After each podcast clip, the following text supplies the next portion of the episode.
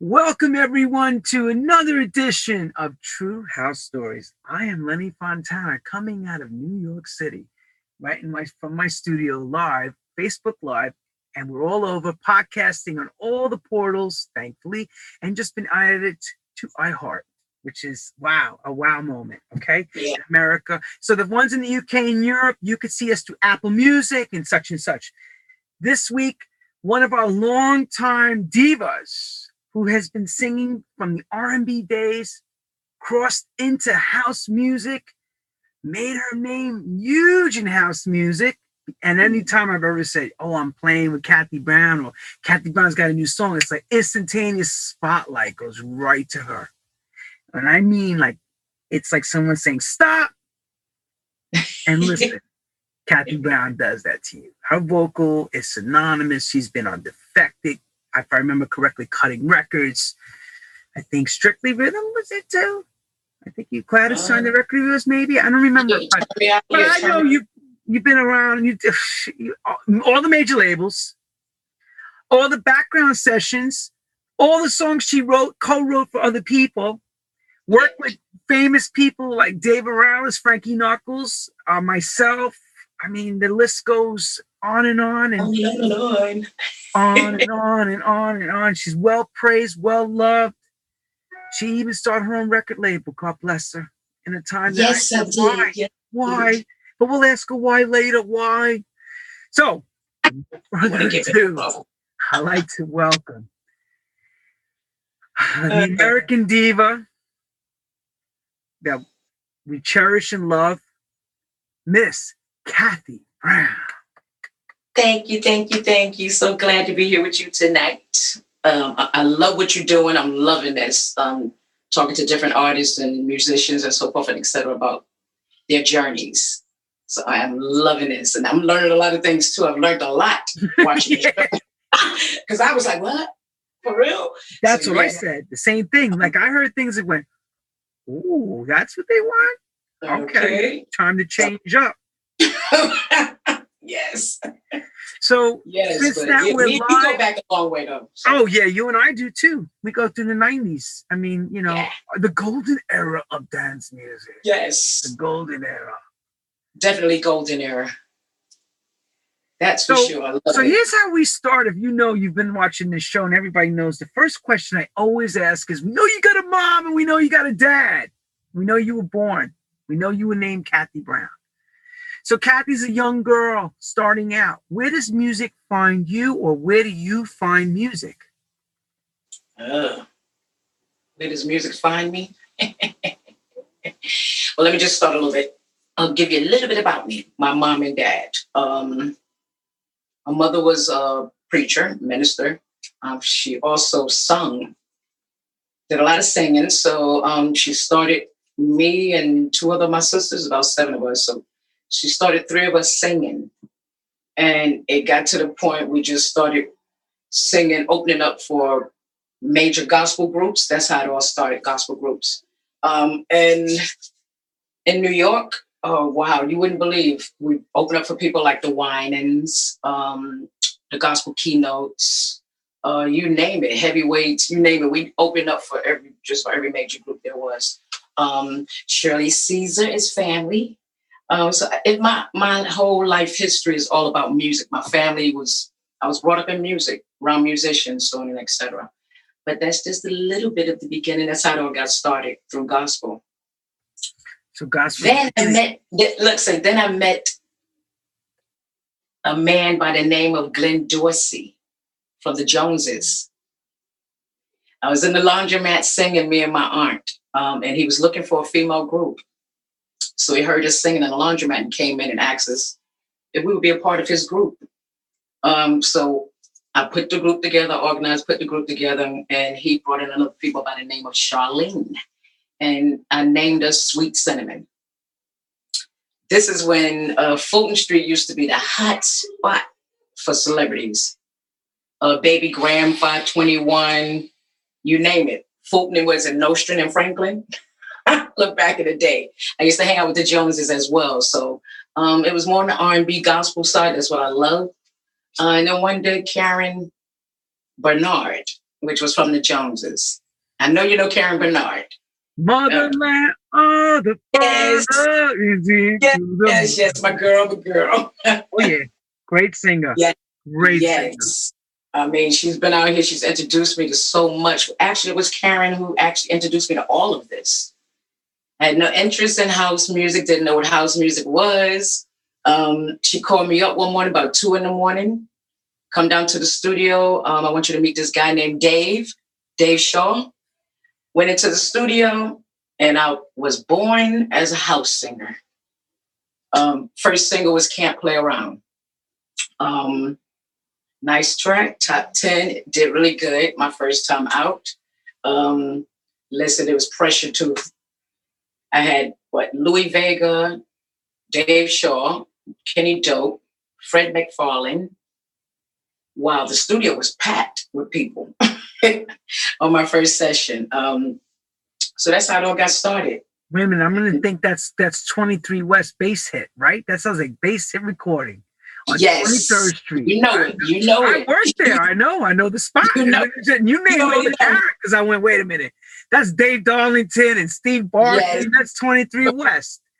Yes. Everyone, that was a famous recording studio in the 90s where you see, for example, uh, Louie Vega doing the Nuyorican Soul album video. That was all done in that studio, 23 West. It was on 23rd and 6th. And this Yeah. bass hit. Steve Rosen and Dave Darlington ran. Yep, there you go. That's how it all got started. Wow. Took us back there for a second. Oh yeah. and that's just to give you a little bit of the history how I come up to that and so forth and external. But yeah, that's how it all got started. Um, the ride has been it's been it's definitely been a journey. Um, coming through this business, I've learned a lot. That's for sure. You think? You think you learned more? I'm you still- look, I'm still I was gonna say learning. you're still I'm learning, still learning. I'm still learning, but hey, yeah, I've learned a lot. Um, I will say this about this business, though: you gotta love it. You really have to love it to do do what we do. Um, year after year after year, so unexpected, but it's been good. Um, my music, I love what I do. People are loving it, so and I'm just moving on, keeping it moving, doing more and more. That's So- Well, let's go back a little bit to Karen Bernard. So Karen Bernard at that time, I know she was she was working with Richie Rich. If I remember Richie from um the uh, Project X Records around that time, Motherland, that was that whole era. So you Yeah. were around all those. So you're coming off the R and B side of things, the gospel. So you out traveling doing that, or were you just staying in New York only and doing it from that perspective? Um, no, I was um I wasn't uh okay when it all started, I didn't start out doing it. I, I um I did the R&B side live band, um, which my bass player was Karen's bass player as well. He joined the Joneses group. Um, so it started out like that and Karen taking me around to the different places. I met PM Dawn, um, Studio 54 used to be a, a good hangout spot for us. She introduced me to that as well. Um, going out to see people like MC Lyte, Sonic, on, et cetera. So she would introduce me to all these people. So I got into that phase of, of listen, R&B was sweet back then. Yeah, I know. So- That's the time of Bell Biv DeVoe and all that stuff Oh, going on. Listen, it, it was fantastic to, to meet all these people and just to grace the, the same, to be in the same room. It was, you know, breathtaking. But I learned a lot, yeah. But that's how I got started. Um, through the R&B side, I used to do a lot of stuff for Dave um, Shaw, as well, back and focus and stuff, as you spoke on earlier. Um, I've done a lot of stuff for different celebrities and stuff. Um, Gloria Gaynor, for one. I've written um, one of the tracks on the album there in collaboration with Linda Clifford and two other writers as well. So it was four of us on, on one of the singles on the album. Ain't gonna tell you what else, but anyway, I got to work on the album, so that it was nice. It was really nice. Um, so I've done a few things here and there along the way. Um, yeah, Did you have to to get you to this point, which thankfully, thank God, you you know, we'll get to the COVID stuff later because everyone Yeah. wants to know how everybody's coping. But- Yeah. you got to explain the 90s New York scene because you lived in New York at that time. So you got to really, you know, draw the picture what that was like because for someone lives another part of the world, they don't really understand when we talk about that was a magical time. Listen, the '90s was, it was phenomenal. It was, it was, it was breathtaking. It was the '90s was just fused with so much different music and different styles. Listen, I come from, I'm a hip hop baby, so that's where I really come from. People like um, uh, Heavy D. Um, these people to come to my house. Uh, things in New York then, music was just more open and more people just came together more musically. Um, live musicians. So coming up during that time was like it was like being in heaven. Listen, especially for a young singer to be surrounded by so many, I mean, wonderful musicians and and and wonderful people. Um, Biggie, all of them. We all grew up in the same area. Where is that area? Tell them what that area is. Bedford Side, Brooklyn, East New York. This is the area I grew up in. Then wandered out later into Queens, uh, then back to Brooklyn. So I've been all around the states, but it basically started out in East New York and Bushwick. That's where everything seemed it used to go down um, back in those times. Um, so yeah, coming from that area, wow, it was wow. If you wouldn't believe the people it was amazing. Um, oh, what's the rapper name? Um, oh, oh, oh, oh. I can't remember his name now. Um, You know the song? it's been so long. Um, NWA was he a part of that? He was a part of NWA. Can't remember his name. Um, he passed. I'm bad with names. You know, I you mean, one, you mean Eazy E? There you go. Holy smoke! I'm not even hip hop guy. I'm thinking past. E, it's got to be North, West Coast guy. Eazy E. Everyone, she's talking about Eazy E from NWA. Yes, get your back, get your Yes. Raiders jackets out, everybody. Eazy E Okay. now. Well, tell us about Eazy E. back- What's up? those, those were good times. You know, you got to hang around these people and and and, and get the different sides of, of, of what music was going on then. It was just incredible. I've learned a lot. It taught me a lot, and I didn't have to, I didn't have to choose which way I wanted to go vocally. That's what I really liked about it when I got into this game. I didn't have to choose. It was like come in there and just be yourself. Oh, for real? Okay. Got in there and just ripped it up and down, and that was the first time I ever done house music. Okay, so now let's go to your first first session ever. First session. Let's go to the first. I don't care about house music. First session. 101, the session with Kathy Brown. Come on, girl. Share it. What happened? Listen, I tell you, the very first session, Karen Bernard called me two in the morning. Can you come to the studio? I get to the studio, like I said, it was packed with people. So me and Karen went inside the booth, and I said, "Okay, I can do this, but y'all, they got to turn the lights down." So they turned the lights down. Um, and Karen was standing next to me. She said, "You know what? Just sing whatever you feel." So when the intro came on, she was like, anything you want to do. At the time, I didn't know you could, on the front of somebody's track, throw your little piece on this. I was like, oh, okay. So that's how that was born with Can't Play Around. That intro I wrote. So I just started singing that coming into the song. Do you remember? Do you remember what the intro is? What you did Mhm. that night? Oh, Show yeah. us. So so let's say so let's say we're running the session, okay, and the music comes on, and Karen looks at you and she goes, "Go ahead, girl." I can see her going. I said, My man is not home. See, I won't get too loud in here. Cause I'm all alone. So I gotta let you know. You can, you can, you can play around.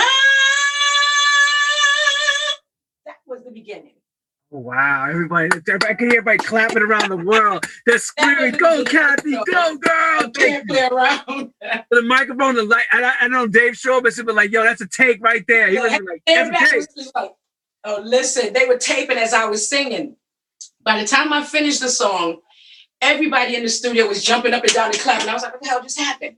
Did I do something wrong?" Listen, it was it was just so on spot. And then Fred, like I said, Fred McFarlane was there, which was um at the time Robin S. manager, which I met him. Keyboard player. Don't forget, he was a he played for the D Train gang. He was in D Train's band. I, I knew all the best musicians in New, New York. York had everybody in those days. Oh Lord. Okay, Butch Stewart from the Commodores switched over to gospel. I was like, okay, well, he was part of a group he was part of the group. Butch Stewart was a part of the group that we put together back in the to listen back in the nineties, a little bit, little yeah, a little bit before the nineties. I was gonna say, what, what, what comes before nine? in the eighties, in the eighties. what comes before nine? Seven or eight?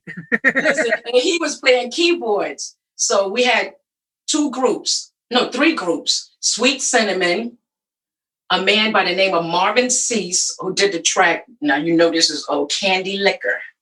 I just want to be your candy liquor, Marvin Sease. But he was part of a group. And then there was another group. So uh, we performed several nights um, at this club. And it just went on and on and on for that for a second. And then I decided to stop and go back to gospel for a second. Um, I did my gospel thing back and forth. Uh, I think I did my last gospel show, oh, 93, 4, my l- very last gospel show. And that night I had, um, on the show, I had Shirley Caesar, Inez Andrews, Dorothy Norwood. They were called the Caravan Singers, if you look that up back in the day. That's who they were, amazing singers. Um, so they were on my show, a few male groups. Um, listen, it was just lit for my last. Where was this show? Where was this show that you held? Where was this? Um, it was in Queens, in the auditorium. It was in Queens, New York, um, in an auditorium. My aunt got it together for us. Uh, wait, wait, wait, wait, wait. Was it like coming to America? You know, like when yes, when, when they flew me, they flew me because I had I had left New York they flew me back to New York to do my last gospel show, my auntie. And um, I helped her as far as bringing all the groups together.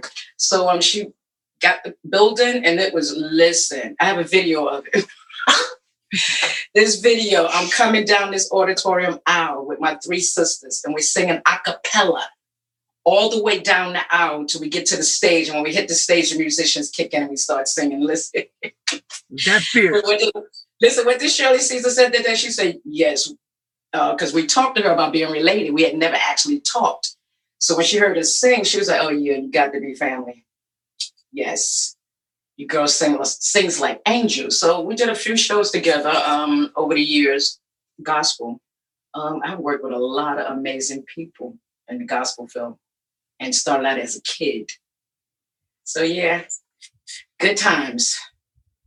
But so, that's that's a little bit now, now that you got your house music, you know, what we call house music introductory 101, doing one of the biggest records of that time, Can't Play Around. That was, that was a big record. And David Shaw was very proud of that record. Remember when he gave oh, it to us at that time? Oh, yeah. Um, and we were like, who the hell's Kathy Brown? we, we heard it, we were like, but then not too long after, I remember seeing a record with Dave Morales not too long. I knew he snatched you up quick. Yeah, joy. Yes, David was right there coming to grab you. Oh, listen, that was, I told you, those times were amazing. Real musicians, I mean, producers was really producing tracks. And Dave and Frank, you know, they would never do tracks. They didn't really produce it. I mean, they went overboard beyond to make sure that music was on point. Okay, so, and then he brought in Mariah Carey backing singers which I went to church with. He didn't know that. is that Melanie? Is that Melanie Daniels in them? We went to church together. So it was funny when we, when they got into the session. It was like, wait a minute, I know you. Yeah, I, used to sing gospel up until you know grown, so everybody knew who we were and gospel. But um, yes, knew the backing singers, and it was fantastic. We just clicked. They knew exactly what I wanted. It was like I didn't have to sit there and go blank, blank, blank, blank, blank. Listen, it was over in one, two, three. But yeah. Did you did you write the song, Joy, or somebody else wrote that song? Did you No. write it? Why I write all my songs except for the covers I do. Um, but the co-writer to that track, the actual co-writer to that track was um Clyde Osborne. Helped write the track. We wrote it in Dave's studio. In Brooklyn, right? Yeah. We wrote it in Dave's studio. We're actually in the hotel, yeah. The hotel room. he got to the studio and just rocked it. Because when we first did it, Dave was like, "Hmm, something's missing. something's missing. So we just went back and kind of revamped what we were thinking and came in and just it was just on it. What we did. Um actually that record really speaks for today. But yeah, that's what I liked about most of these tracks. They're long lasting. Um they never go out of date. That's why I love writing tracks that has a message or that can help somebody heal or just make you laugh. So I just love to do things that that can just come into your home and say, "Hey, I'm here." Okay, well, now that we we know that Kathy Brown becomes a household name because associations of you know you're working with heavyweight New York producers, and you know of course when someone gets a grip of a great voice, they want to have you on as many records. When do you venture out of the United States and cross over the ocean for this? Mm. When does that happen for you? Oh, I first started coming over here over um seas um ninety four. Um, Italy was the first place I landed. Um, did three weeks in Italy with Maurizio Clemente. Because at the, at the time Doc Brown was my manager. Oh wow, Ten Cities old manager. yeah, and I could hear him. Kathy, it'll go like this. yes, Doc was my manager. Brown. Oh, I time. heard that name. Doc Brown. Yeah, so he sent me to Italy with Vicky Martin. Marquez, you hear me? I see I'm always get her name wrong. but he sent me with Vicky and we did about three weeks over there. And it was fantastic. When I tell you the club scene there was like, wow. Okay, inside, outside. But there's some beautiful clubs. Um, and the way they appreciated our music was unbelievable. I, I had never seen it on that level. Um, but it was it was wow. That's all I can say. It was like, wow, okay. And they're singing all of your words, but they don't speak a bit of English. But when they're singing your song, they're singing it in English. And I'm okay, all right. But yeah, we started in um, Italy and then came to the UK and did two weeks. Um, went all around, all around, around. Listen, Turn Me Out was so big here on this side of the world, period. Well, even in States, it did six weeks on Billboard with no radio play. When Billboard really meant something. Yeah, yes. When it meant something, So- got a Billboard hit record. Not like now when you say a Billboard hit, it's like, oh, it's that's nice. But Yeah, back then it really did uh, hold weight, you know? there you go. It's like we need something like that again. You have a lot of talent out here. Now is I like I kind of like now because you can recreate yourself. Things can go a little bit different. There's not really a whole lot of labels that really have that structure of, of how to bring artists in and shape them and get them ready, you know, to, to for the next phase or, you know, it's none of that anymore. It's, it's more or less everybody's doing their own thing, posting it where everybody can see, so everybody get, gets to hear and see the different new sounds and styles of people that you would never see because a lot of people don't like to come on these shows that they have on TV. Um, nine out of ten, they don't do anything with the artist. You win, what happens? Um, so at the end of the day, you can kind of create things, you start it all over and do your own thing. Um, I would love to see another something like Soul Train, which brought new and old artists to be presented, to be, you know, think about what's going on now, actually. Um, this younger audience is going back to music that's 40, 45 Yes. years old. You know, it's I'm loving it. amazing. I'm loving it. we all said, "Oh, it's gonna come back," and then after a while, we were like, "It ain't coming back." And then, Yep. and then it came back. We were like, "No, they don't want that." And it was like, "Y- "What? They want that?" you got to hear these kids. I mean, I've been um, listening to a lot of different talent um, that's po- being posted up on Facebook and Instagram, the, the different sites. They're just trying to get it out there for people to see. It's unbelievable. Children are singing stuff that, like you said, happened 30, 40 years ago. And the the way they create, you know, recreated that sound is amazing Right. and the talent that they have is amazing. So you got a lot of talent out here with nowhere to go. Um, so at the end of the day, uh, I would love, like I said, I love to see another Soul Train or something like that. With those standards to come back again, but some labels need to come back first. Yeah, yeah that's the problem. See, artistry- see, the thing is now it's and a lot of the our old gang doesn't understand today's business model. Today's business model is based on the artist and the social media, where Yeah, years ago you didn't have to have anything. You had talent. Let's just say you were very talented, and you leaked out a few copies of this track, and it just organically blew up. Now it's it's the opposite. Now they're like, well, how much social media is is person have the chart metrics yeah, it's not about talent anymore. times? It's like you know what happened to good music, you know? Yep, you don't have to be talented. You do, as long as the beat is is is on, and you stay in key with it, that's all you need, really. Now, here's the thing now.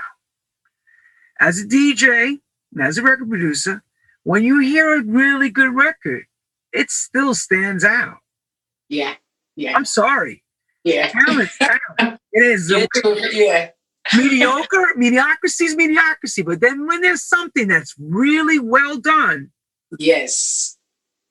it There you go. best. There you go. That's So it. now, Turn Me Out comes out. Okay. Mhm. Turn Me Out. Turn- I I forget how. Sing the, a little bit of the chorus because You're on my mind all day till I go to bed. Ooh, baby, you're always in my head. But all I ask for is a love to ease my mind. But you got to work to love, cause I don't have much time. Pull your body to me. Give me that, give me that special treat. Cause you know that when we're making love, I wanna, I wanna feel the heat. All right. So now, who's behind that record? Tell us the all the players. Give us the give us the inside. Take us on like like put us like here like a little birdie. Bring us back to the time you walk in the studio. Who's involved? What was all behind it? Dave Shaw, Cecil Fisher, seven. We call him seven. Um, and me. We got in the studio. Was it Dave Darlington's year? Of course. so we got in the studio, and Dave was playing around with the tracks, and we're gonna write to this tracks. Okay. So we just started listening to it, and everybody started coming up with lines and stuff, and we thought it was funny. You know, just a, a funny track. You know, just playing around with the track, and next thing you know, bam, we finished the track. Um, I think I wound up doing at that time. I appreciate and turn me out at the same time. So it was a few things going on, and then they decided to release "Turn Me Out," and that was all she wrote. Ever since that record been out, since ninety, was it ninety three? Yeah. 94. I think it 94. Was cutting cutting record signing, right? Aldo It's Aldo it's been coming out ever since. And then I think it was licensed, if I remember correctly, FFRR. Yep, London Records. Yep. um, they bootlegged it for a year. It was a year it was bootlegged. It was bootleg for a year. and then by the, time, by the time they finally got the record, it was funny. That was too funny. When London Records got the record, da da da, Pete Tong, um, they did what they did, promotions, getting ready to do Top of the Pops. Um, but I had to leave the country, so they sent me to Rotterdam. Wait, wait, wait, wait, wait. Why'd you have to leave the country? Don't ask me why they sent me to Rotterdam, then brought me back. um, but listen, so why they sending me to Rotterdam? I missed the top of the pops. So top of the pops is playing my track, but no visual, just my song. Um, I think it came. It was number three or two, something like that. To do top of the pops. Um, after that, uh, listen, the record been out so much, but yeah, it did really, really good. Its first week out when it did finally come out, they ran out of records. They sold out, just ran out of, and I think at that time, uh, London Records was changing over. So in the middle of that, me being in the mix of that, I got lost in the sauce. So let's take it back for a second. You said you were in Rotterdam when Top of the Pops played the record. You didn't even make to do the show. Oh, see, I didn't know that. They, they, didn't get. They didn't get me back in time. what? It was crazy. It was really crazy. It was like a whole bunch of people doing stuff, and like I said, they was closing. They was joint closing, closing, closing down certain parts of the company um, at that time. So yeah, it was all messed up. It was all kind of messed up, but it did good even with them being messed up. yeah, record was a big hit. yeah. on BBC Radio One. It was being mm-hmm. rocked. We were playing the hell out of that record. Yep. And listen, Manchester was one of the biggest spots that listed every single Manchester in Australia. Every single store I walked past, restaurant, they was playing the track. I was like, wow. Turn me out. Turn me yeah. out. Yeah. I was, I was trying to figure out what the heck do they hear in this track? So it just went on and on and on. But um, yeah. See, one never knows. See, I just I try to tell everybody. We don't know what sometimes what's gonna hit or not hit. Did That's you expect it. it. Did you come on? Be real now. Did you no. expect it? Why? Why? I thought it was a crazy record. you did? I did. I thought it was a crazy record. We laughed um, when we finished. It was like, so y'all think this is good? You ask to see, you say it said like a New Yorker, and that and that New York tone means you serious? That's like, are you serious? y'all for real, right? You for real? Is this for real? No, no, it was for real. It was for real. Like for real, real? no, it's gonna go for real, real. It's like, no, it ain't real. It surprised me. I mean, I did. I've done a lot of stuff from that track. Um, Billboard. Um, I did a couple of shows for them. Um, I opened up for Crystal Waters. Um, oh gosh, I did a lot of stuff to go back in those times with that record turned me up.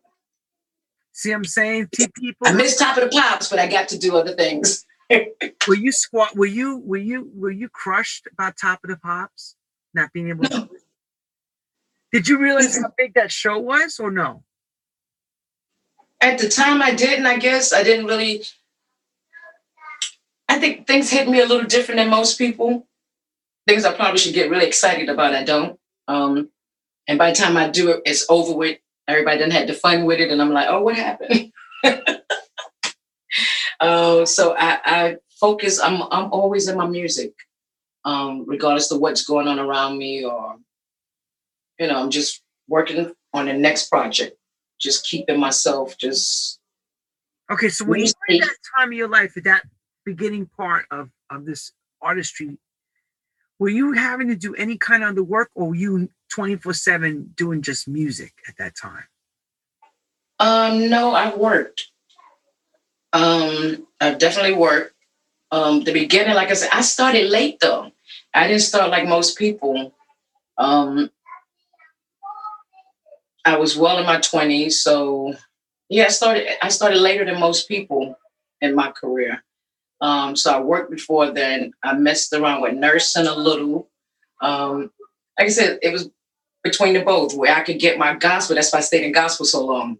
Because gospel, I can choose the times I wanted to do things or whatever, or when I wanted to work or blah, blah, blah. So, um, yeah, I did nursing for a while. Um, I even went back to nursing um, in 2010 and worked in a hospital for four years. So I stopped singing for a second and, and just did the nursing because I, I enjoyed doing it. Um, but what we do as singers, if you love what you do, and especially me, I love what I do. So singing to patients or whatever, whoever makes happy is who I'm singing to. And with our music is nice. I have all ages. I've never really had a, a age barrier of fans. So I have all ages, which is cool.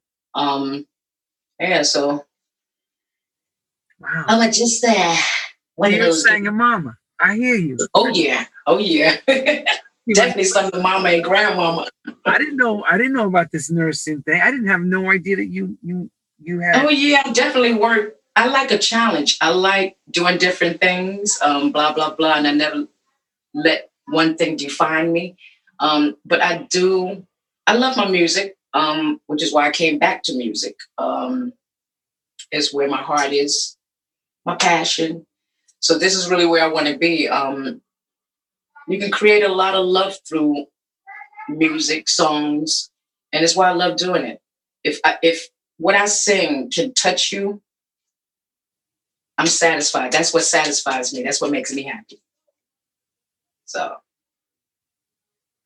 but yeah, Registered nurse Kathy Brown. Check you out. yep, I did nursing, sure did.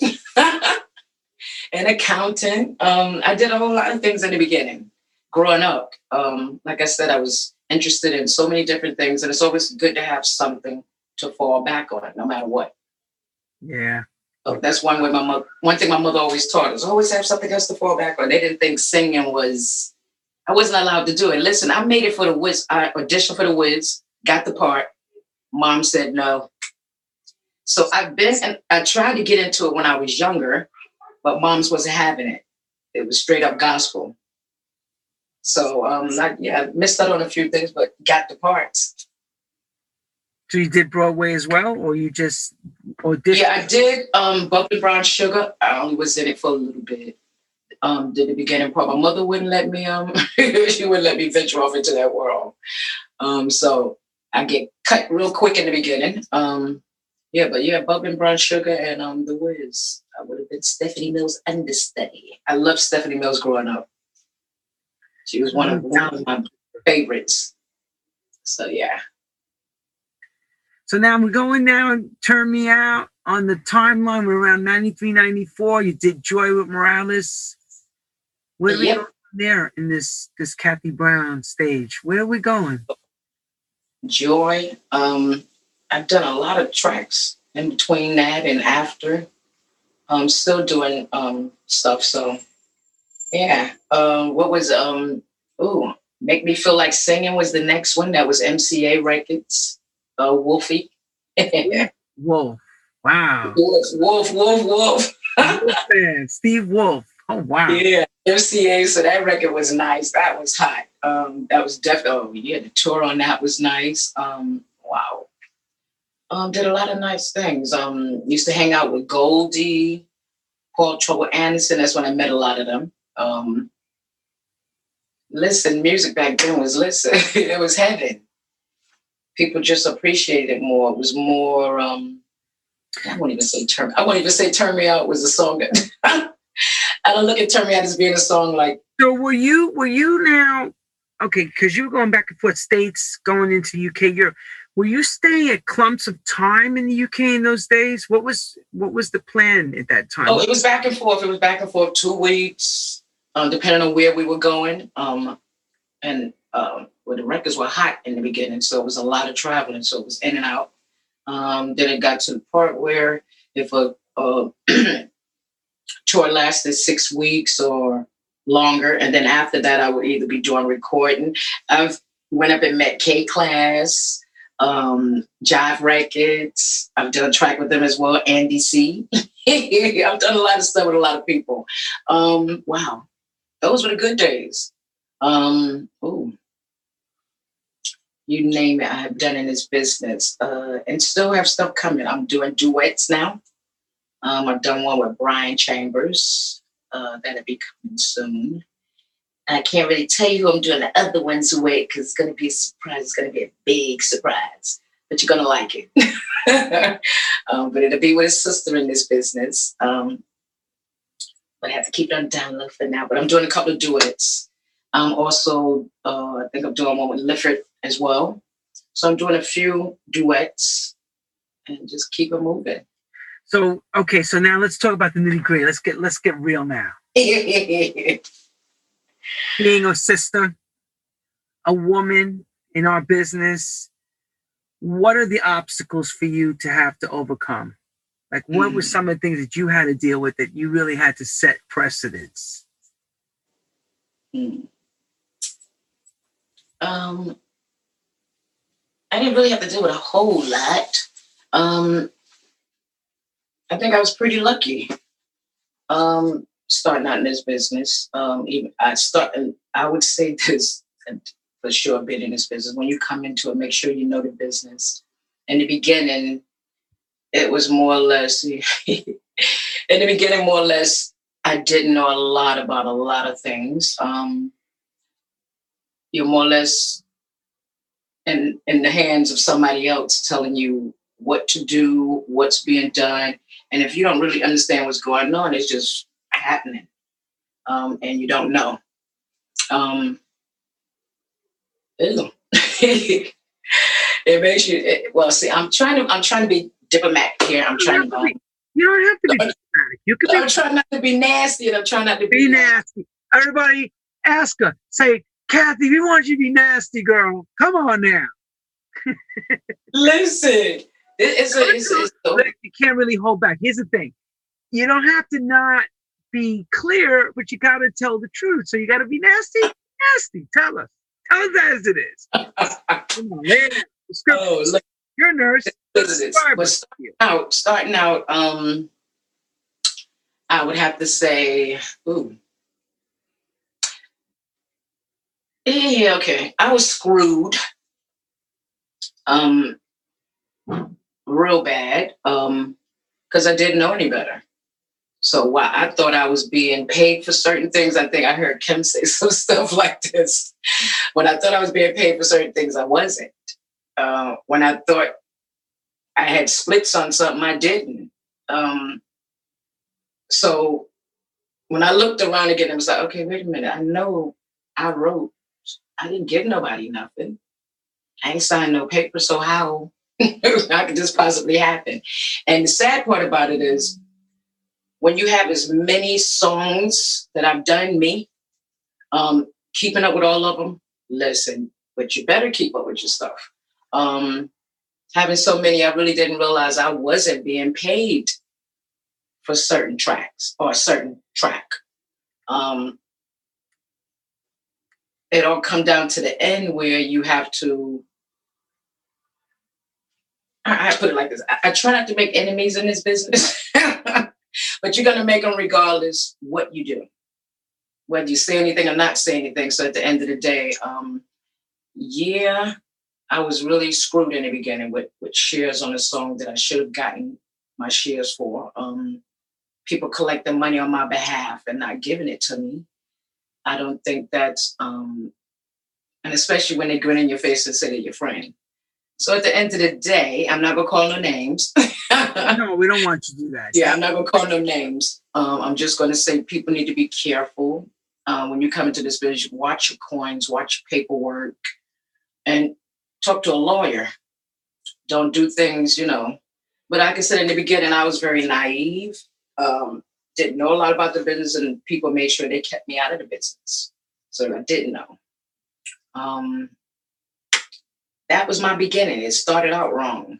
Um, and then I was tied up for years in a production deal. Listen, I couldn't even sneeze without getting permission from a production company to use my vocals to, to sing, to do anything. Can I can I interject for one second? Can you explain to the viewer what that means to be in a production deal? You know, clarify that. Yeah. Um, I know what that means, but the people watching may not know what that means. a production deal, I was signed to a producer, not a label. Um, the producer was signed to the label. Um, I was kind of just sitting out on a limb where you don't really have, you don't have no say so. I'll break it down for those that really don't understand. You don't have no say so. You have to go off everything your producer said. And if you get a deal, let's say you got a record and they sign that record to somebody, um, and it blows up, blah blah blah. Um, you're stuck if you want to get out of it and and, and run up because most time you get into deals, it takes you somewhere else. Yeah, that particular record brought you in, but it takes you somewhere else doing different things, and you can't get out of it if your producer that you signed to don't want to let you go. If he wants to be nasty, he won't let you go. I'm gonna have you tied for years and doing nothing with you. Um, so a production deal is when you're tied up with, with two parties. It's three parties altogether, including yourself. Um, that's basically as much as I can explain on that at production Right. level. Um, But the production deal means as well, you can't go out and record anybody else at that. Yeah, that's what I'm saying. I couldn't do nothing. That was my point. I couldn't do anything without permission. Um, so it got to the point with me. I just went. They said, "You know what? This is not working, and it's unfair." So I just went and talked to everybody involved. Um, actually, I had help. I had help, um, and certain people even tried to get me released from my deal. This is production deals. Production. I hate to say it. They screw you up. Um, if it doesn't work for you, I prefer doing things on my own. Um, I don't like production deals. I prefer we do things equally, where we break things down and split is evenly. There's no big me, no big you. There's it's a together thing. Singers and producers, we have to work together. It all comes together. We can't do one can't do without the other. But production deals are not just be careful what you sign. Well, nowadays, I know that's not the way the business is anymore. Back in Yeah, time, yeah, a big thing. No, people are smarter now. Kids are learning. Listen, kids are coming. They they know the deal already. So it's not, you know, people ain't as grimy as they used to be back in the days. Um, but you have a few that'll try. But it's not as bad as it was back then. Oh, yeah, I know. They And, and then it was more and then it was more or less if you green, then you green, you you, you lose out. So you learn real quick. What's what? and on and and you, learn because it's forced learning you're in Yeah. situations that another producer wants to work with you and you're like i can't i can't Nope, you can't do nothing. You it's like being in prison. yeah, it kind of feels like being in prison. You don't get to choose who you want to work with. Um, you go with what they say. Um, and my thing was in the beginning, I just wasn't going. Um, after doing a few things, I just well, it, it turned out nice on the end. They did let me go. So it, it was pretty good on the end. So I got released and I, I'd never signed it, ever signed a production deal again. So no. okay that's fair enough so you know the recommendation is do not sign a production deal Yeah. so you're doing co-splits now basically it's more like kathy brown Oh. and such and such or lifford you said lifford and and the producer and everybody's got a stake in it Yeah, it's not just a one person thing, you know. If we all did it together, because like a lot of times I do all my writing and I'm giving I'm giving away shares to people that don't write. But at the end of the day, I don't look at it like that. I look at okay, well, I'm using this. So it's a together thing for me. But if they if, but if it's turned around, they won't do the same thing that I would do. I see So I find it, so I find it kind of flippy flop there. It's like, wait, wait, wait. So if I ask you to do something, we can do the 50 50 split. But if you ask me to do something, it ain't. How does it work that way? Either it is or it ain't. You didn't write anything to what I gave you credit on. But that's the way it is. So at the end of the day, I try to. So you're telling me there's a double standard? Yes, yes, exactly what I'm talking about. When the produce some, not all, I won't say all because there's beautiful people out here, but you got some producers. No, I say because I'm not like that. I'm very yeah, no, no, no, no, you definitely like that. But you got some producers out here that are, you know, send you stuff and be like, you write on da da da da. Um, and they don't want to give you your split. And it's like, wait a minute, but hold on. But if I send out music, um, it's, it's totally different. They want 50 50 on it or whatever. So how do you get around that? How do you get? How do you? How do you? I, won't do it. All right, that's what I want If to you, hear. if you call me and say to me, you want me to work with you, and then after I write the track, a third party jumps up. No, the third party wasn't here when we started. You didn't tell me you had a partner. So at the end of the day, I yeah, I look at that as being double standard because now you want to bring a third person in for me to get part of my writing to that didn't write anything on my my. But see. I, uh, now I'll speak for the producers. If if I have a partner and then you and I talk, then I have to split it with the partner. Not right, what I got to do with that? I don't understand. I never understood that. It's like, well, wait a minute. You bring Yeah. an official person now. I'm going to cut the pie three ways. Why? Yep. And the sad part is that you may have written that track with somebody else. Now you want me to close that person out that helped me write the track. Neither one of y'all wrote nothing to it, but you want me to throw the person out that helped write it. Can you explain to the childrens at home, the childrens, what the hell exactly what Listen, split know what I- Sarah's going? What does she mean writing? What is she writing? A toilet paper? What are you writing? Wait, what are you talking listen. When I when I first when I first write a song, my lyrics, when I first write it, because I write with or without music. I come from church. I don't need music to sing. So when I write my stuff, as soon as I finish writing it, I register it. It ain't got nothing to do with what music is my, my lyrics. Okay, I'm registering my lyrics, not the music, my lyrics. And I started out doing it with the um listen, you know we have it in the States, um uh copyrights. That's how I used to register my songs, not through BMI or ASCAP. I used to send it to copyright, the um, Washington, D.C. Yes. When I told Washington D.C., do I have to split my my because I didn't understand it in the beginning. Do I have to split my writing with somebody if they didn't have nothing to do with the writing? You know, they told me, hell no. Why would you split your writing with somebody that didn't write on the track? I said, but that's because that's how they're doing it now. I don't give a hell how they're doing it. This is how it's done. If they didn't write any material, if they didn't write any lyrics to this song, you're not giving up nothing. But I learned to adapt. I'll give them 33 or whatever on a track. Well, let me explain to everybody what she's in English. What she's yeah. Okay, so here's how it goes. In America, we have a thing called 200% for the publishing, 100 for the lyric, and 100 for musical composition. Yeah. Like that. Okay. Yeah. So she's calling Library of Congress and she's asking them and saying, on her part, the poem, the poetic part, she's saying, Do I need to give them a piece of that? And they're going, Hell no.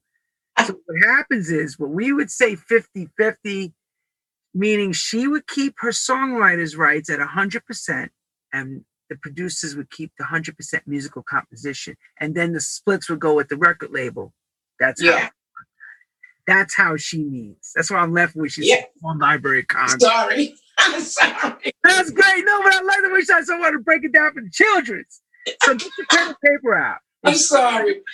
Oh, goodness. But yeah, a lot of people don't understand. So, yeah.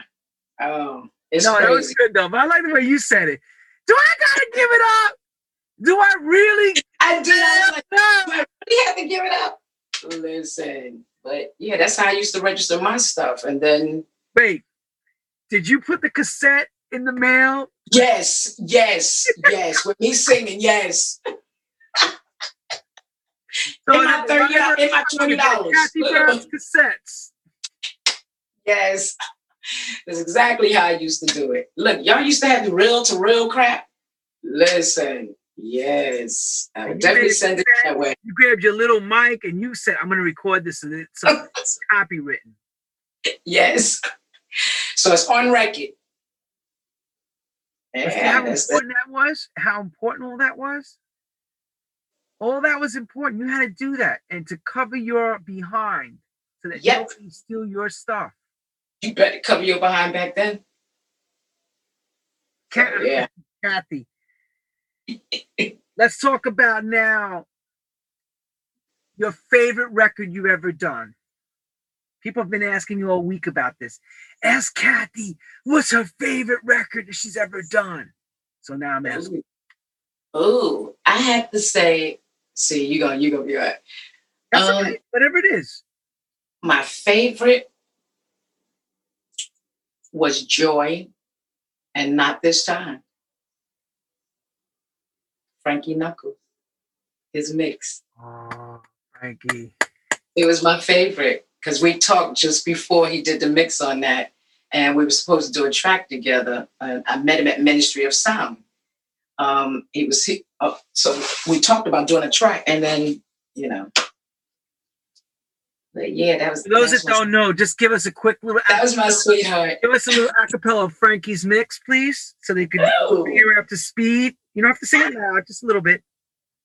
Not this time, not this time, baby, not this time, not this time.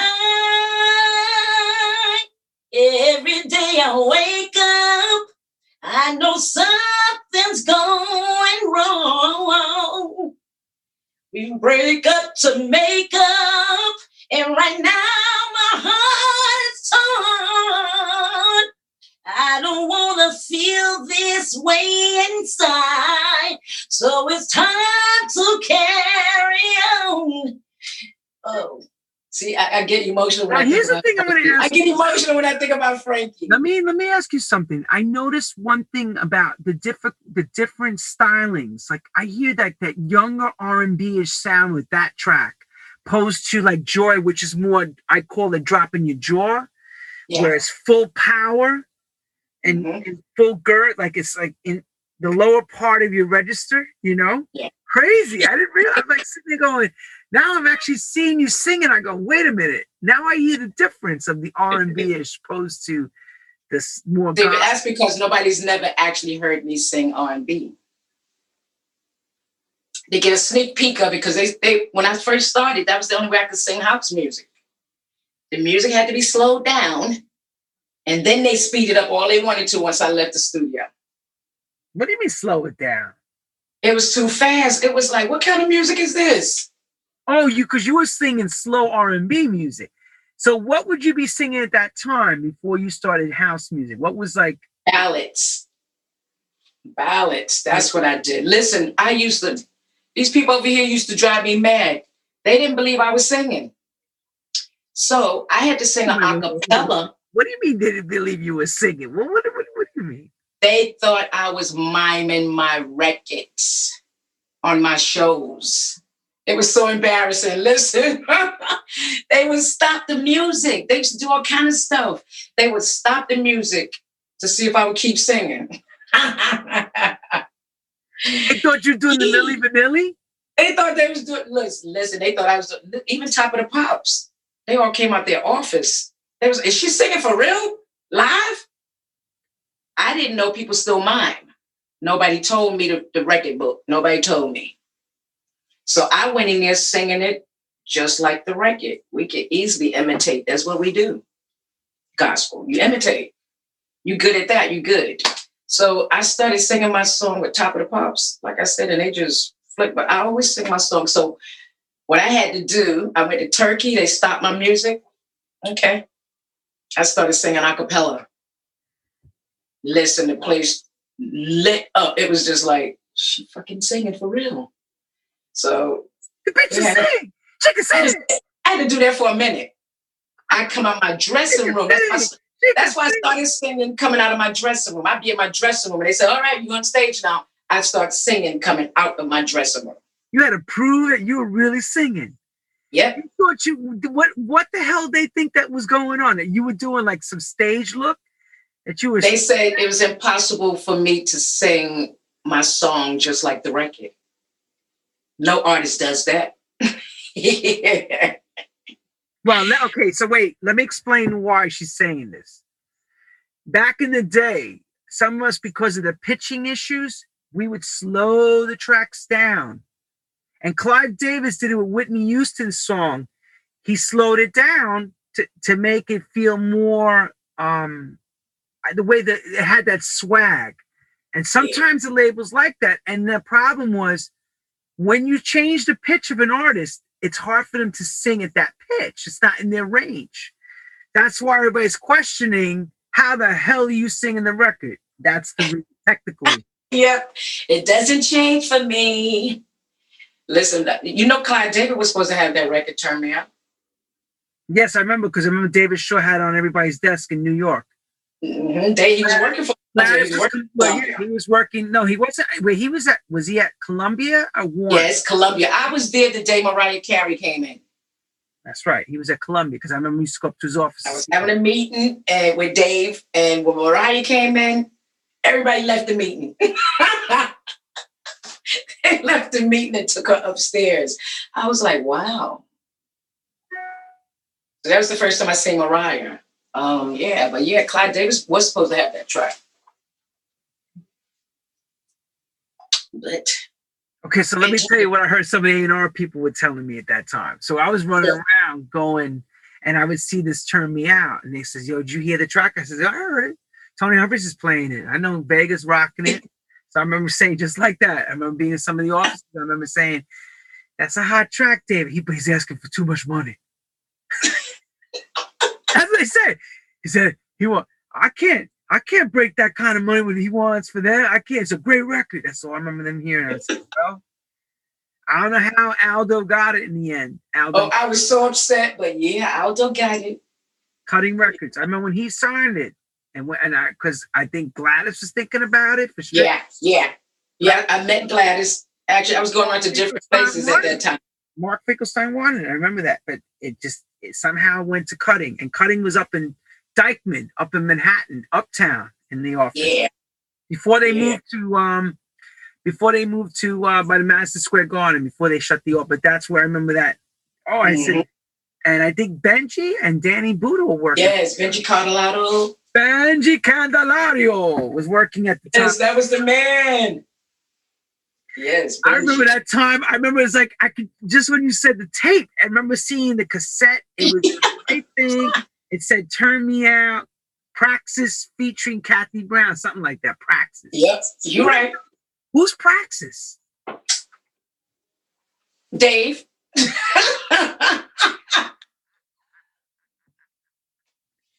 Dave, was Praxis. sure, everybody. You know, you know, come up with names back then. The producers would come up with different names for different projects. So yeah, David Cecil. Seven. David Shaw. So there, that's that was okay. So all right, that now that's when we go back to that production deal whole situation and Praxis featuring Kathy Brown signed to cutting and eventually the bootleg happens and but Frankie oh, yeah. Yeah, I get all that. I understand it all. And that was a hot time in New York because remember we were all rocking your record hard playing. I was playing it all over the, the world. Underground was hot at that time.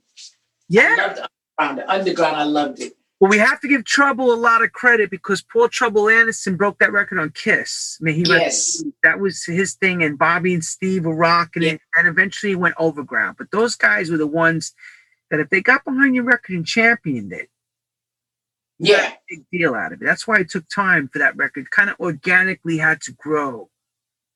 Do do the yeah, you're right about that because it kept coming out. Um, then I think uh, Warner put like it back. You can say you like that record, yeah. Look, but um, it, what was it? The heavy, the heavies, the brand new. Remember the heavies? I can't remember their name. It was two females that put it out again. Two females that sang. I think they were sisters, and then they had guys in the video with just bow ties on, no shirts, and they re-released it uh, through Universal. Listen, it did it did all right, but I was they ask me to sing it? they had they sang that record. They sang it wasn't your vocal on that, right? No, no, no. Actually, that's the first person that ever called me and asked me could they sing it. So yeah, they, yeah, they did the track.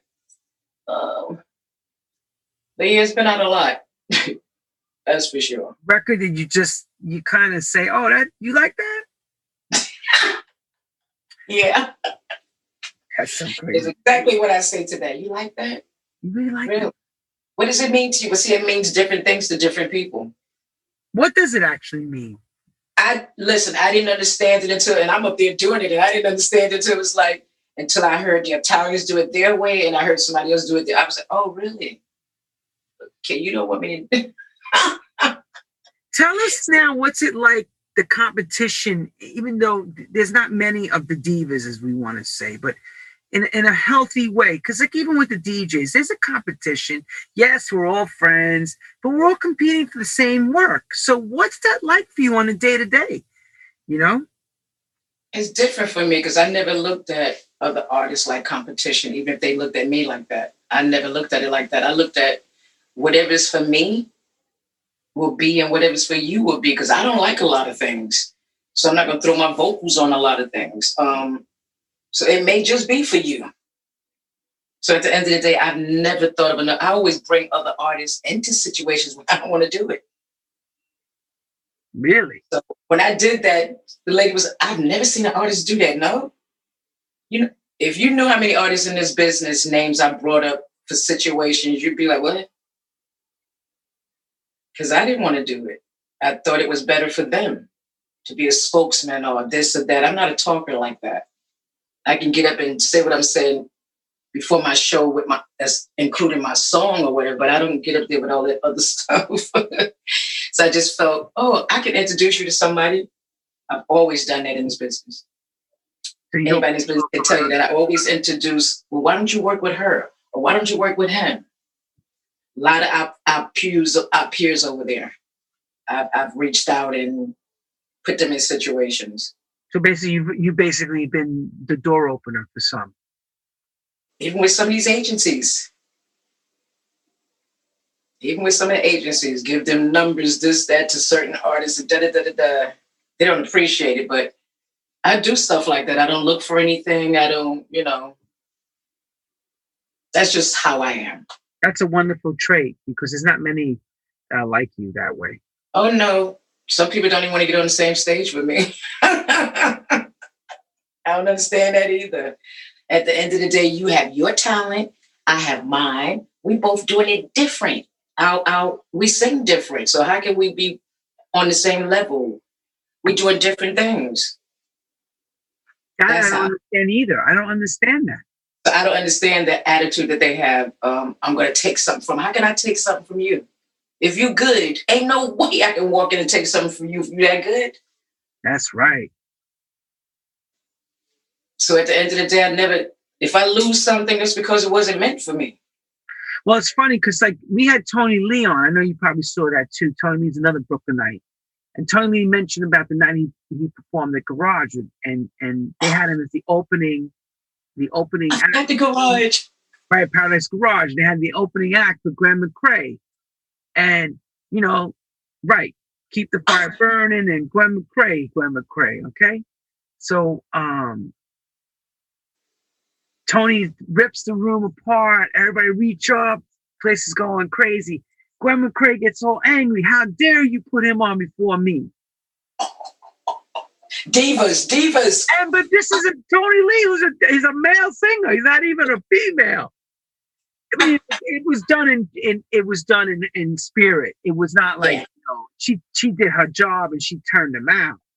Yeah. But even like someone like Tony Lee's telling me that story on True House Stories, we're like, really? Listen, listen, stories that used to happen to things that used to happen to me before I get up. It didn't just happen overseas; it happened in the states as well people would turn the microphone off, all what? kind of stuff. Paradise Garage, uh, oh, what was the other one? Most of the clubs up there I've done. um, but the Paradise Garage I did with um, 10 City. It was me, 10 City, Barbara Tucker. Oh man, it was lit that night. Um, it was a few people. Um, and we did the show and bam, it was nice. And it was the last night. Yeah, it was the last night. is the last time any performance was going on there, blah, blah, blah, whatever. So it was like a closeout. And we did the show. It was nice. Um, but they have a lot of different clubs we're used to in Manhattan where you could go and just let loose. And, and I mean, not just uh, nightclubs, spots as us singers and entertainers and musicians. There's spots where you can sit down. We call it open mic. You sit down, famous people is coming all in and out whoever wants to sing can get up on stage and sing. The musicians can play anything because they're street players. Listen, it used to be heaven. There's this guy named Michael Speaks. Karen, Karen used to take me to all this stuff again. Um, that and it was a singer there by the name of Michael Speaks. Listen, when I heard this boy sing, this man, this man say, I just, I, I, I was hypnotized. Like, oh my God, somebody can actually sing like that. He did the track, um, Thank God. Oh, thank God for my child. Oh, what's the name of the track? Teach your children, and let them all by the side. Listen, Michael speaks. He's bad. Y'all got to look him up. But bad singing. That's what we started. Um, just get up and sing, and it, it was all around Manhattan. Was that was that a Cafe Wha? That was down in the village. Yes, because Karen used to sing. you, you don't forget nothing, do you? You know, everywhere is, yeah, Karen used to sing. I can't forget nothing because this is all part of our life. Are you kidding? Yes. I run into all you girls up there, up in there. MC Lyte. We used to go and just be sitting in a chair like this, like a couch. And she's doing her thing in front of us, right in front of us. It's like, wow. So these are the kind of clubs they got in Manhattan where MC Lyte is up in here doing her thing. And we would go there just about every other week to see MC Lyte. But what did it mean to make it in Manhattan, coming from Brooklyn? Man. You know what I'm saying? Like, how important was that? Not even the world, just Manhattan. Back then, yeah, it was important. It was it was everything. You know, to be in Manhattan, to be a part of it, to to to experience that life. That it, it was listen. it was great. It was great. And like I said, I'm glad I got to see instead of on TV what Studio 54 was all about, to actually get to experience it and to meet people like Grace Jones, uh, bow-legged Lou Full Force. Oh my God. Just sitting there with them at the bar having a drink, and it's like, oh my goodness. And then one of them wind up marrying my cousin, Cheryl Pepsi Riley. Yeah, Everyone family. breaking news. Cheryl Pepsi Riley. Remember that? Family. Come on, Google. Family. Google it up. I'm, I'm not even gonna tell you how she family, but she's family. Cheryl Pepsi Riley is the cousin of Kathy Brown, everybody. Whoa, I didn't know that either. Oh goodness, listen, we all used to go to church together. Her father, Wait, what, what, wait, wait. What was Cheryl's big song that she signed? I can't, I can't remember. I'm sure that thanks one. for my child. Yeah, what was it again? Thanks for my child. I remember that. She sung that song like she had kids. Okay. When I first heard the song, I was like, I you was sound like, like Miss Jenkins from. You sound like Miss Jenkins. Now, don't you be talking about Cheryl? I was like, wait a minute, she ain't got no kids. How she know about having a baby? I mean, she sung that song like she really experienced losing her child. It was like the message, the the the the the, the emotion that that that you felt when you heard this song. It was like, damn. Okay. But those were the days. Mike Tyson. I grew up with him. The man fed his pigeons on my roof. These are people I grew up with. Saratoga Avenue and Dumont Avenue is where I live. Legion Street is where Mike Tyson lived at that time. So I grew up around a lot of different creative people. And back in those days, Brooklyn, East New York, and, and those were the spots. You know, getting close to crossing that bridge to Manhattan. But that's where, where it was back in the days. Bedford Stuyvesant, lots of celebrities, rappers mostly came through Bedford Stuyvesant. People like Heavy D. Heavy D come to my house. Um, Tupac. I met them way back when Def Jam was doing their thing. And that was So- a dream, probably getting signed as the backup singer, right? Listen, I wish I wish I sung it back then. It was I just loved being around it. Um, rap was just a way of communicating. Listen, it was all right. those were the days. That's all I can say. And and those people, I forgot how I got introduced to. Well, I got introduced to Heavy D first. Oh, somebody heard me sing, a rapper. And he was like, Heavy D would really like you. And da da da da da. So I gave him my picture and a tape. I gave him a picture and a tape. Um, Heavy D still had my picture. Um, so he came out called me. They came to my house. We chatted. We were supposed to do something. He was going to Uptown. And then one of the dancers died right after. About a week after he visited me, one of the dancers died. They went because they was doing something. They was on a tour at the time. Um, and something happened at one of the hotels they were at, and that was that. Um, I never got to get back with Heavy D from then. But yeah, those were the good days. And that's when I lived in Bushwick. And tell us that neighbor was rough back then. It wasn't gentrified. Uh, um, yeah, it was. It was. I remember it was rough back But then. But I think because I was a singer and everybody kind of knew it in the block, um, I had a neighbor across the street from me. Oh, what was his name? He had a TV show in Manhattan. And I did I did his TV show after I met him. Because I kept seeing this man come up in a limo every day. I'm like, who is this man in his limo? I live across the street on Jefferson Avenue. so uh, one day he kept playing my song over and over. And I couldn't figure out who was playing my song. Turned me out. Jesus Christ, the man was playing it so much I had to go and knock on his door. So one morning he started playing the song. I went over and knocked on his door, and I'm getting ready to argue. I'm getting ready to argue and stuff because this man's playing this song early in the morning. So I walked through the door, Lenny. You wouldn't believe what I saw. He had like a shrine of my very first record, my pictures, my. I was like, okay, is this man crazy? This is what I'm thinking to myself. And then come to find out the man was a TV personality person who had his own show. His name was Leslie. Had his own show, long hair. Listen, um, so back then, yeah, I had a fan on the block that I lived on. So it was funny. And then I started doing stuff and I met Wu Tang through him, Wu Tang Clan. We did a, a, what do you call it? Um, give back to the neighborhood. So on Pickett Avenue, um, we had a street show with all the mayors, the different people that came down. Uh, me, Wu Tang, and a gospel group. Was Tony Peoples, I think it was. Really? that's exactly who it was. How many people? Uh, listen, a lot of people in gospel know me that knew me back then. Trust me, they remember. We did it a long time, from little girls all the way up to we were grown. So we did it a long time. And I started gospel when I was nine. So I was opening up for acts from the age nine. You had Wu Tang Clan, a gospel thing. How does that work? Because Wu Tang was Oh, it was a street show. It was a street mili- mili- it was a militant group. Wu Tang. Listen, well, Wu Tang. Okay, uh, Wu Tang was it Ghostface? One of the uh, one of the members' mother used to be my manager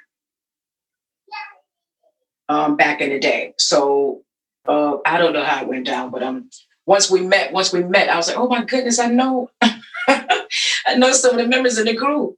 So um, yeah, um, one of the um, ghosts, ghosts, they call him Ghost. I think that's the name they use for him in Wu Tang Clan. Ghost. Yeah, his mom. Um, She was your first. So she was your manager in in the gospel world. in gospel. Okay. What was the record? You said the guy across the street had your first record. What was the first record he had? Um, um, um, um, can't play around. That was your ever first ever record? Yes, that was it. Because I'm thinking there's got to be some R and B stuff that you had did it maybe that you didn't somehow maybe I missed. I never, I never went that far in God in R and B. I was afraid.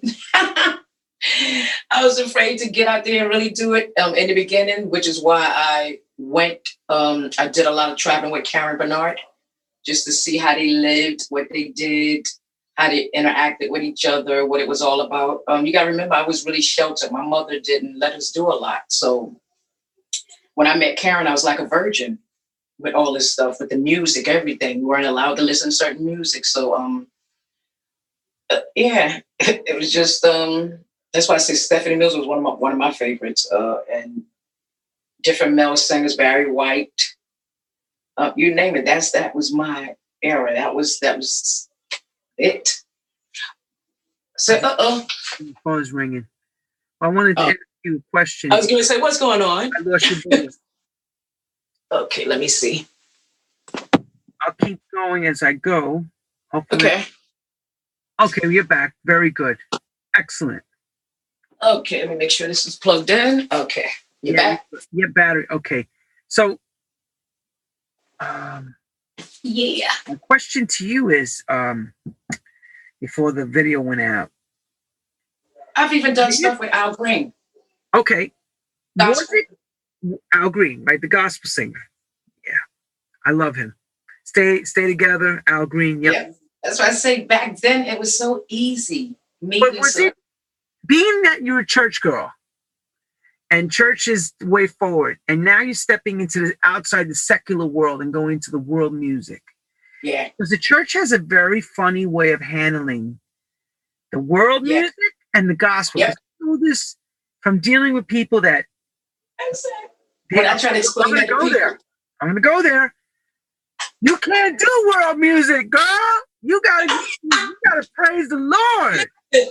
listen, So you break, you it hear down, break it down. If you hear some of our earlier gospel, me and my sisters, they used to say we were singing devil music, that our gospel was too bluesy, too our style was not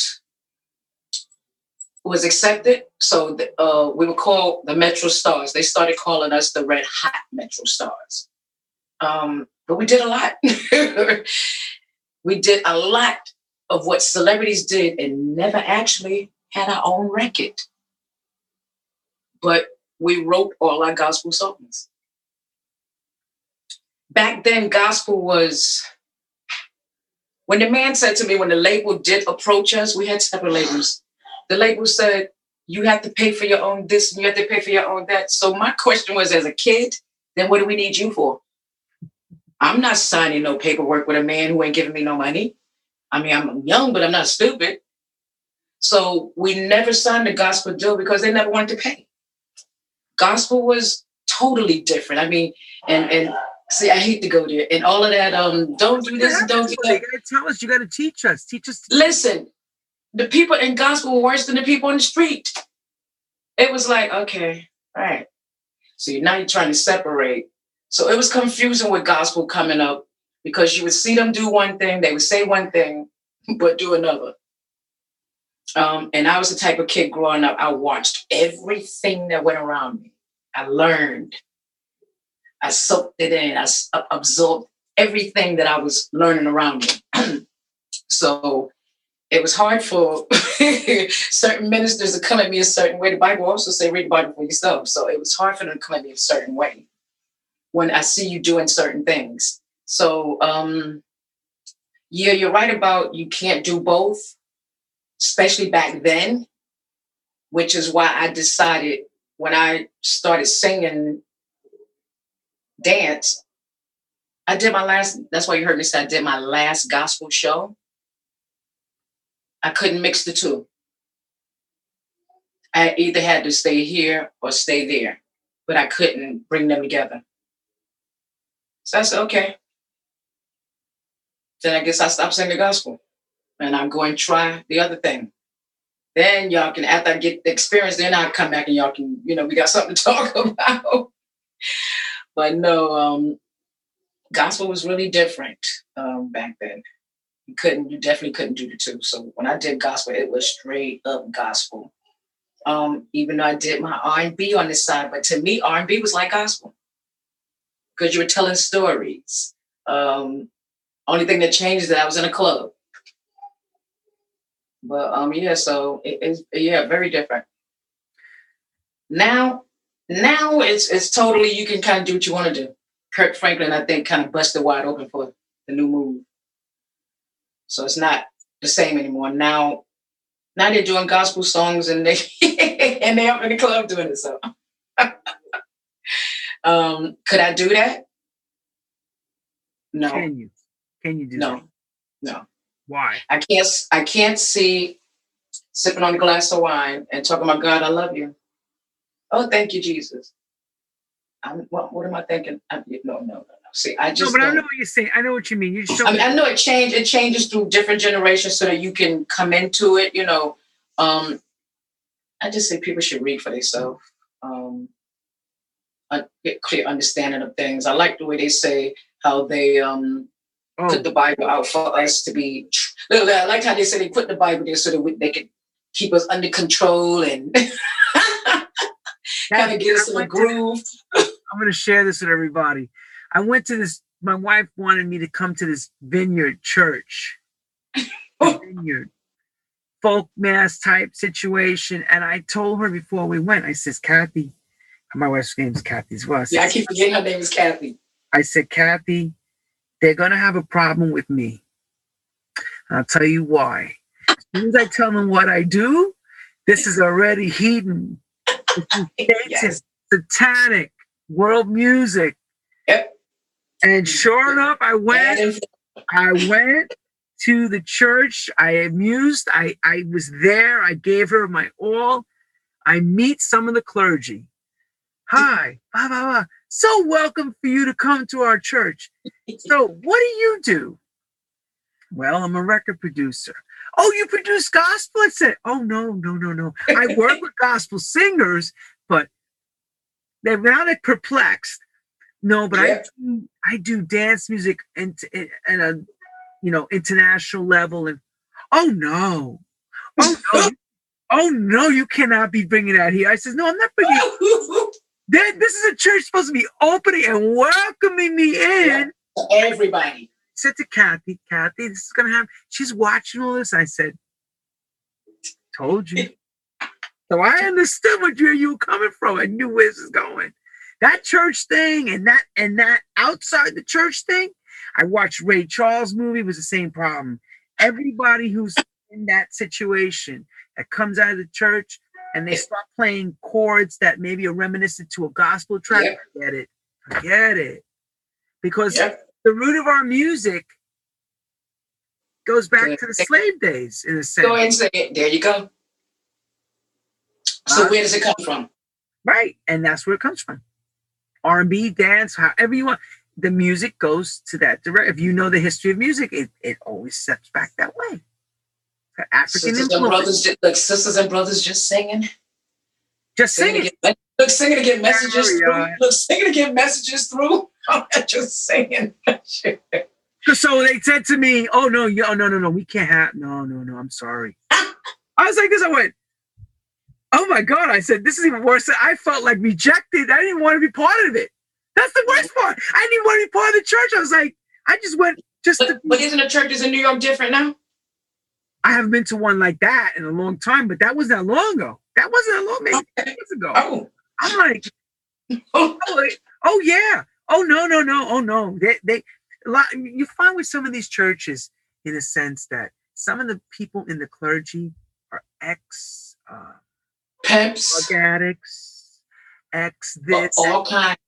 right? So what happens is now they take God and Jesus as the drug. Mhm. and it gets Yeah. to a point where it's too much. They use it in your face, everything Yeah. around you're doing, like the born again Christians. I'm nothing against them, but I just find that's what happens. They they take alcohol out. Now they put God as their alcohol. Well, I don't know where you went that they took the alcohol out, cause No, I'm saying, like, no, I'm saying that I know where you- I don't know where you went they took the alcohol. Out. No, no, no. I'm saying is ex-alcoholics became born again Christians say they go into the evangelical church and they want to be now they have God as the alcohol. It's like you get yo, come on, give me a 50% marker here. I can't take 100%, it's too much. You're overwhelming us.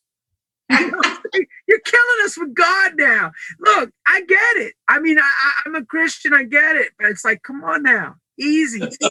Don't, don't drown me in God. Don't tell me everything I'm doing is all about just God. It is, yes. God is giving Yeah. direction. I get it. I'm not here to, Yeah. to badmouth God. It's not that. Yeah. But don't, don't, Don't beat you with it. don't beat my ass down to a brim. I'm like, and especially I'm not doing godly music. Damn you people. no, I ain't no heathen. All right. It's just it's just having the sunshine and being able to talk to people and touching them with just the comfort of the words of what you say to them. You don't have to be, uh, uh, uh, you know, anybody can touch. They Look. coming. Tyler Bell and all of them. You know those singers. How awesome are they? Very. All church singers. Oh, and what's the first thing Donna Summer said in her interviews? I came out of the church. Yeah. But it's a lot happened? that goes What on. happened? It's a lot that goes on. Yeah. And it's a lot that you have to, you know, it's a lot. That's all I'm gonna say. I'm, I'm not gonna be church bashing today. church bash. Everyone, please do me a favor. Pass, pass along the um the thing to put your money in. D Train made me laugh one time. D Train, God bless him, love him. Worked with him. We were on tour together, and he said to me, "I went to this church, and they asked me about tithing." I said, "What they ask you?" He said, "They wanted me to get forty five percent of my income." Forty five percent, I said. He said, he said 45%? What? Oh yeah, you gotta give up 45. And they wanted what they wanted him to do to become part of that church. was they mm-hmm. wanted to see his last two years of his IRS tax forms. I Yeah, said, yo, yeah. think I get. I understand. Tithe where you can afford to tie. I gotta give you now what I'm making, 45% of my income? Eh, oh no. Hell Mhm. no. no, that's where they think they're getting slick.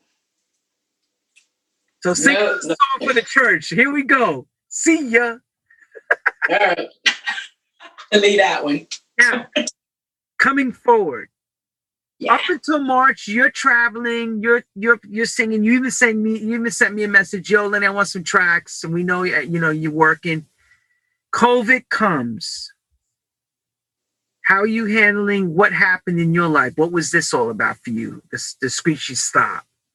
Um, I've been in. I made sure I stayed in. Uh, once it hit, blah blah blah, whatever. Um, I don't really go anywhere, so it, it affected me in the sense where I need to be working.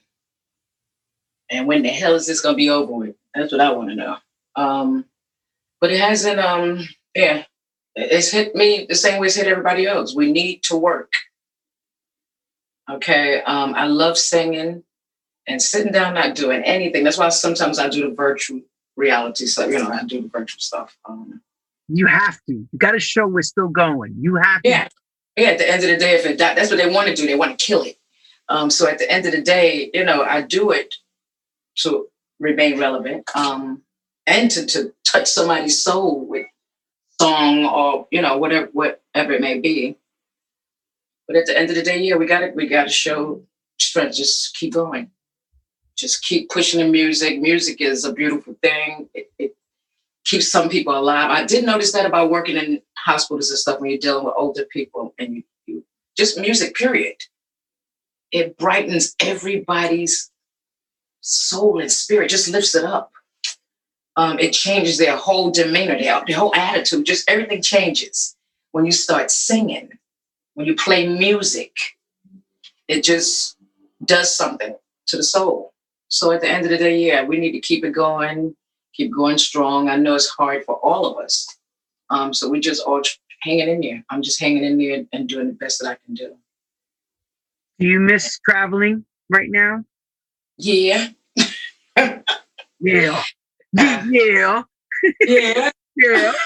listen to me. Listen, that, let me tell you, you not listen to me. When she says that, that's a Brooklyn girl. Listen to how she speaks. Listen, listen, listen. She says, That's my favorite word. Listen, listen. Brooklyn. My God. I know some other people that told her, listen. I'm like, That right there. That right there. yeah, she New said, York girl. listen clearly. Okay. Brooklyn great bitches. There you go. Brooklyn in the house. Brooklyn's in the house. So Listen, I lived in I lived in the U- uh, lived in New York from s- 1969. Yeah, I'm just about to tell my age. Uh, been living there since 1969. Um, and left in 95. So I've been there all my life.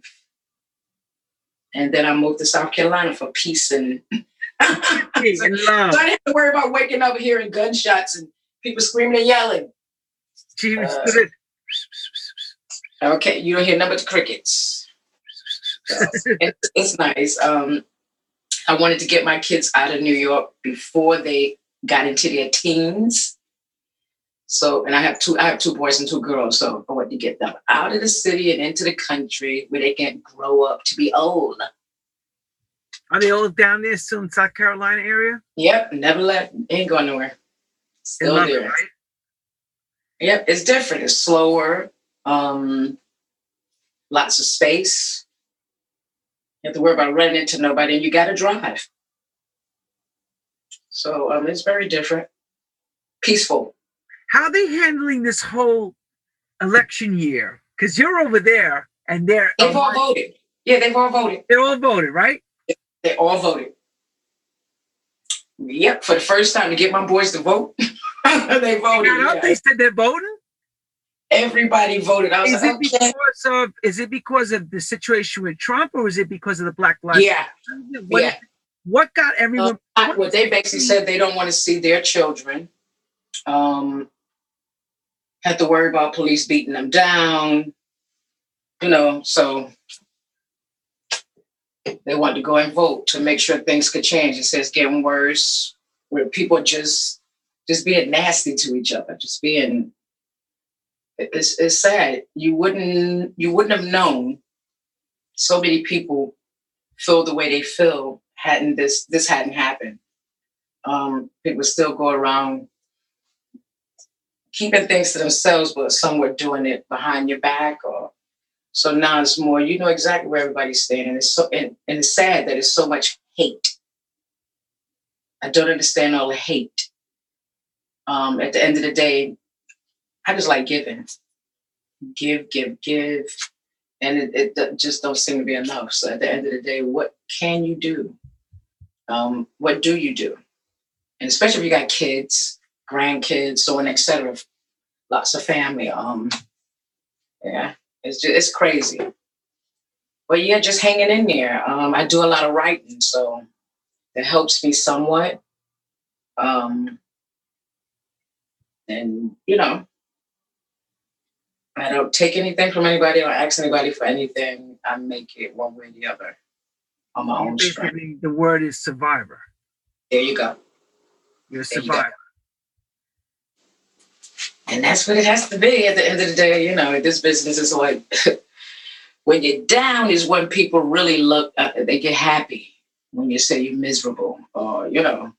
So at the end of the day, um, you just have to keep keep keep it moving. Okay, so Do what you go. do. Here we go. Keep it going. Quincy Jones said, I quote him. Look, I'm working with Ta- uh, a rapper named Taz now. Uh, we're getting ready to record um, another track. Uh, we've done one so far, so we're getting ready to record another. So I'm doing a few things. I'm just venturing off to, to di- you know, I like rap, so Yeah, you're a hip hop queen. I've been trying to introduce this for years into this business, the rap. Uh, the track, not this time with Frankie Knuckles.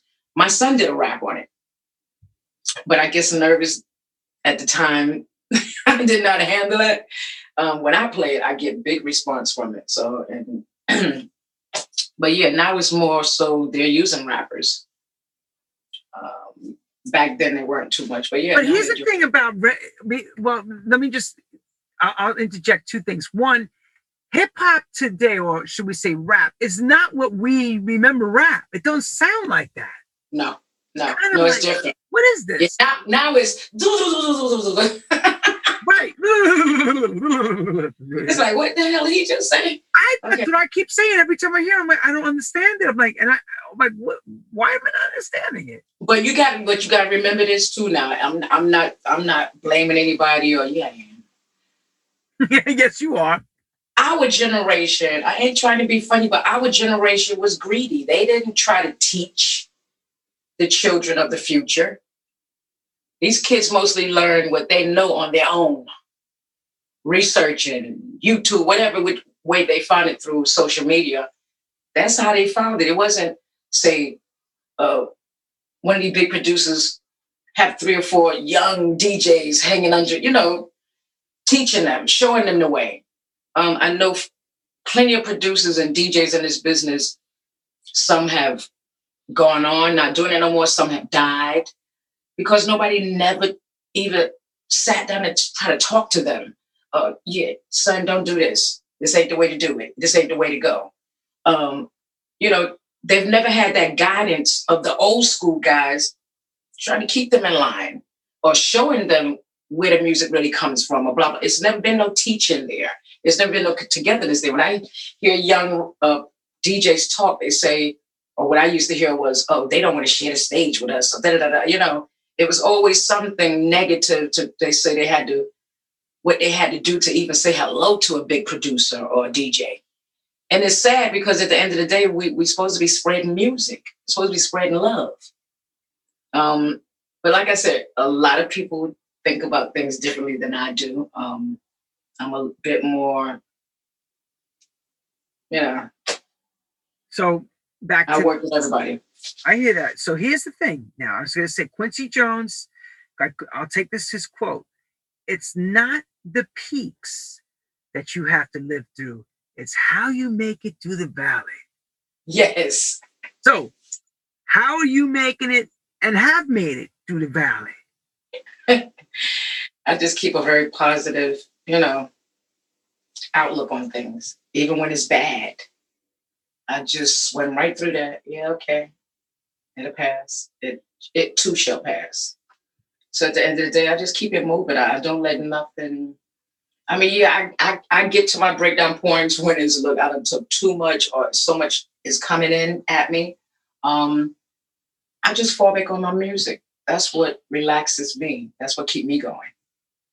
Um, I don't really have no friends in this business. Karen is about the only friend that I really long, long friend that I've had since I've been in this business. She brought me in and still still around.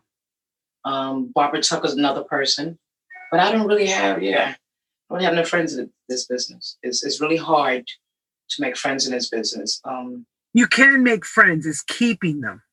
Yeah, yeah. That's yeah. the difference. You can have a ton of friends. The problem is, is who's the core, the core group that's not in it to try to take what's yours. I'll get ready to say most of the friends I ran into, so-called friends, is, is was there to just take not, you know, just to see what they can get and keep it moving. Or try to tear your stuff down and keep it moving. But yeah, it's really hard to make friends. Um, even Mel, Mel friends. Um, I work with producers. Listen, I can tell you some stories. I can write a book.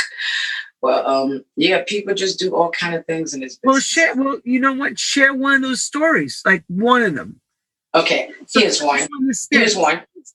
Here's one. Here's one. I, I, I I'll say this one. My album. I wrote these tracks years ago. We was talking about this a few minutes ago. I write from way back yonder. I can give you history of I wrote it way back yonder. So I asked you to revamp my music. Revamp don't mean that that's a remix, right? Remix. Can you remix my track? I give you my vocals. You already got music it. I'm giving you the music too because you got to hear how I had it going. And you revamp it, and then you turn around and say you want part of my writing. Why am I giving you part of my writing? I paid you to do the tracks. Oh, so, wait, we forgot. We didn't hear that part. We didn't hear. Like, you paid too on time. Yeah, I paid you. Well, that's not what I'm. What I was gonna charge. I didn't. Put, hey, don't try to get slick on me because you had something else in your mind. You charge what you charge. That's the end of it. You tell me what you charge, and that's I did what you asked. Now you're telling me um, I must give you part of my writing. What about the person that helped me wrote it? Oh, the hell with them. Oh, really? I don't think so. I don't. I don't mess with people like that. And that's why I've been in this business as long as I have. I don't steal. I don't. Um, I give away. If anything, I don't take from anybody. So at the end of the day, I'm not gonna let nobody take from me when I write my album myself and the tracks are old as hell. Mm. All I wanted, yeah, all I wanted was new music. Um, and yeah, you get what you get on your mixes, yeah. But I'm not gonna say you wrote my tracks. And you you meet a lot of people like that, and then had the nerve to tell me, well, you ain't shit no more. You used to be. I was like, oh, okay. I ain't gonna say no names. So let's have, let me ask everybody: Is she still the shit or what? Everybody, come on now. They're loving you. They're sending you hearts from all over the world. They're like, she's still the shit. This girl I love people. Look, I love people, but you can screw me. I'll just keep it moving. You ask me how do I, I keep it moving? screw me and I'll keep it moving. Try to screw me and I'll still keep it moving. And at the end of the day, I don't hold grudges. I don't um my thing is if you got something, you pass something by me that's good, I'm gonna roll on it. it. It's about a business. It's not about you being my friend or my my whatever. Because at the end of the day, when we talking money and business, ain't no friendship. It all goes out the window when it comes right down to it. Let a big deal shoot up. the whole situation will change. And especially when you do hand, especially when you do handshakes. Oh my God! You mean when you do handshakes, it's like you talk about the post line, like the goal line changes. It's like, wait a minute, I thought we were at the 50 yard line. No, no, no, no, no. You're by the five yard line across the room. It's like, wait, hold up. yeah, it definitely changes. The bigger it gets, uh, the more things will change. But yeah, I just keep it flowing. I don't hold on to anything. Trust me, I've been screwed a lot. Okay, so now that you've been screwed, you're smarter. You started a record label. Tell us the name of the record label. Yes, album. KB Sounds. KB Sounds. I started that last year. Um, I put my album on it. I got tired of um people want to do what they want to do with my stuff. So I said, you know what? I just want to do one album the way I want to do it. So um I did that. Uh, we put it out last August, and actually, some people are just picking it up from last year. They think it just came out this year. So longevity, I never had a problem with. Um, I'm still here. Um, but at the end of the day, yeah, I started my own label, and so far so good. Um, got some more stuff ready to come. I'm just kind of like sitting on like, well, when do I put it out? I got a cover I'm putting out. Um, I guess I could tell you. No, I'll say that. I'll say that. I might send you a mix, and you tell me what you think. So I'm gonna hold that one, but I do. I, um, uh, I do have a track I'm getting ready to put out, and like I said, I have um some Okay. projects that I've worked on already. So now, as a vocalist, artist, and having that whole mind frame of being a songwriter and part of production, how are you handling doing the day-to-day administration now of running a label? Well, I have uh some friends, um, DNA Studios. They work with me, so they they run the label part for me. Um, so I don't really have to do any of that. Uh, they handle that part of it, so I do have a little crew, but they handle that part of it for me. Um, and as far as uh, anything else, um, marketing and so forth like that, um, I deal with somebody for that as well. So not too bad, not too bad. Not too bad. I put out records. I put out records when I feel like it, and when I don't, I don't. So, we're yeah, starting to become our Sylvia Rhone of house music now, Miss Thing. Sylvia Rhone, here she comes, Kathy Brown. So I'm still looking for some new stuff. I'm just, I, I always like venturing off into new things. The music is so widespread; you can just go anywhere vocally. So yeah, I'm out there. I'm waiting for you to give me a song. I'm still waiting on my music. I know. I'm bad. Still waiting. CeCe Rogers asked me the same thing. I'm bad right now. Yeah, I'm still waiting. I'm still, it's a few people I'd love to do some stuff with. Um, but like I said, it's it's something I'm working on. It's really big. You're gonna you really gonna like this. I might I might tell you offline. Okay, you later. Give us the tips, my dear. If you could talk to the young Kathy Brown from today, what would you tell her to change? Oh, if I could talk to a young Kathy Brown, I'd probably say, "Don't be so nice." That's what I probably tell myself. I think sometimes being too nice in this business can kind of get you in trouble too. Um, yeah, if I was a young Kathy, I would, I would definitely look at things different. Don't be so nicey, nicey, and naive. Um, learn what you're getting into. Um, learn your craft. Know it backwards and forward. Um, and you won't have no problem. Everything should run smooth as long as you know what you're doing. But that's what I'll tell the young Kathy. There'll be no fool twice. Yeah. Get it right. Any So, regrets? Do you have any regrets? um, no, I have no regrets. I've done everything I wanted to do. Well, just about. Um, I had my orchestra experience and a, and a, a, I had a 40 piece band in Australia, Sydney, Australia.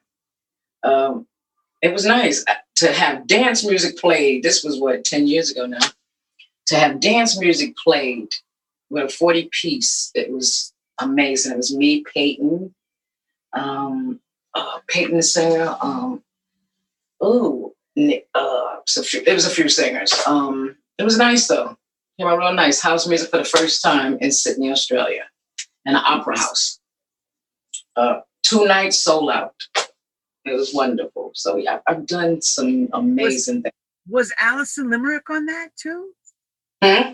Alison Limerick. Was she also part of that? I remember seeing pictures, I think, of all of you together. Yeah. A lot of people come over. He brought a lot of people. Uh, right, I um, remember that. That was a huge, Yeah. a big thing. That was a humongous thing. Yeah. so yeah, Yeah, He definitely had some good stuff over there. Australia Australia is oh, I love Australia. But yeah, that's Jay's one of my favorite places. Kathy, what should we expect when COVID's over, honey, and everything is good to go and vaccines are in place and we're safe to come out and play? What's the plan? Oh, we got some stuff. Listen, I'm not being afraid. I'll probably, be, I'll probably be the first one running out of the house doing cartwheels. Ow! I'm ready. Um, yeah, but it's it's um it's definitely a lot coming up. We have a lot coming up um this year. Let's just hope we have something to come up to. Because from what I see now, I don't see how we coming into 2021 when we haven't even figured out what's happening in 2020. Nothing's been put into place. So how do you see things opening? I know it's hard. It's a tough. When, when nothing's been done up until this point. They're talking about another lockdown. Where is that at right now in the UK? What's going on over there as far as the lockdowns? Not yet. Not yet. No good. Yep. But I I, heard. I heard they're talking about it. That it's coming. Yeah. Yeah, they're talking about it. But it hasn't happened yet. I think they said something about a certain amount of people in the house. That's what they're saying. Can only be a certain amount of people. From what I understand, if I got this correct, they don't they don't want you commiserating from house to house. They want you. Yeah. But yet, this is what really like uh, a lot of people are kind of like question. But I can go to say Piccadilly Circus and drink and be amongst a whole thousands and thousands of people, but yet I can't go to someone's house. yeah, that is stupid. You're a nurse. Come on, Nurse Brown. Tell us None of this makes none of this makes any sense. Nurse all. Brown, come on now. Tell us what we do. Listen, the virus is not saying I ain't coming to your house if it's only four people in it. Let's be for real. It, just, don't even make no sense to discuss it. It's like for real, you want to answer to this. There, you know, everybody You just to be walk around with the mask. listen. If they'd kept it to me, if they'd made everybody around the world do 14 days, would have been gone already. If you're in your house, it ain't got nowhere to go but in the circle in the house. It's over with. Once you do that two weeks, Can knock this out, right? yeah, it's not gonna happen because nobody's listening. And now people are frustrated because they talk about another lockdown and, and they ain't even really come off the first lockdown. So it's money ain't right, jobs. listen, it's crazy. And the government is not giving no more money. He didn't want to give what he gave in the first place. So it's getting crazy. Um, I saw one school um, where the kids were, it was so many of them, and they it winded up breaking out into schools or colleges or sending kids home. So how's it going away? How are we supposed to go into 2021? 2021 is around the corner. Oh, you don't know? You didn't hear about the magic, the magic, the, the, the, the magic drug coming? The vaccine? Listen, listen, listen. You don't want to get me started. You don't want to get me started. Come on, we're gonna let you get started. It's 2020 right now. We gotta hear this. Come on. Well, look, it's the simplest things. look, listen, magic drug. You know what that's all about. let me say, let look, let me say I got it. And then I know the election coming up. Then I'll turn around and go, look, I'm well now. Y'all wanna know how I got well? I took the drug. He couldn't get America to take the drug in the way he was trying to do it in the first place. Now he's coming up with another way. He got it, took the drug, and it healed him. A lot of people think he didn't have it. He didn't have it. You haven't seen. You can't even get a doctor to say anything about him having. It, there's no privacy thing on this. Either he had it or didn't. So you can't even get his doctors to say what's in what. plural, in plural, S. Doctors. Did you not find that press conference funny? One guy comes out and looks like a triangle of 10 doctors. Why was that? Why do we need to have nine of the doctors standing around to hear the one Yep. doctor speak? I, I never understood that. either. But think about it. He done fired all the good ones. He bring back people to say what he want them to say. And like most, a lot of these doctors have gotten on Facebook and tried to tell people they trying to get y'all to take a drug that they ain't even get to rats. Um, at the end of the day, they don't know what this drug is going to do. They haven't really fully tested it. They- They're just trying to do something to have people spend lots. It's about money. People are screaming on this on the chat saying, I ain't taking this shit. It's about money. I know. All drugs is about money. Well, in cancer, some drugs do help you. Come on, I mean, they save your life. But this is a different situation. This is not. Yeah. This is not a normal. Listen, when they said they the, when they first talked about that drug, and they, the, the woman said they was gonna test it on black people first. Oh, the Bill Gates theory from Africa. Yeah, I heard read that too. I'm like, why? wh- when Why? they said they was gonna try it on the blacks first. Why is like, that always?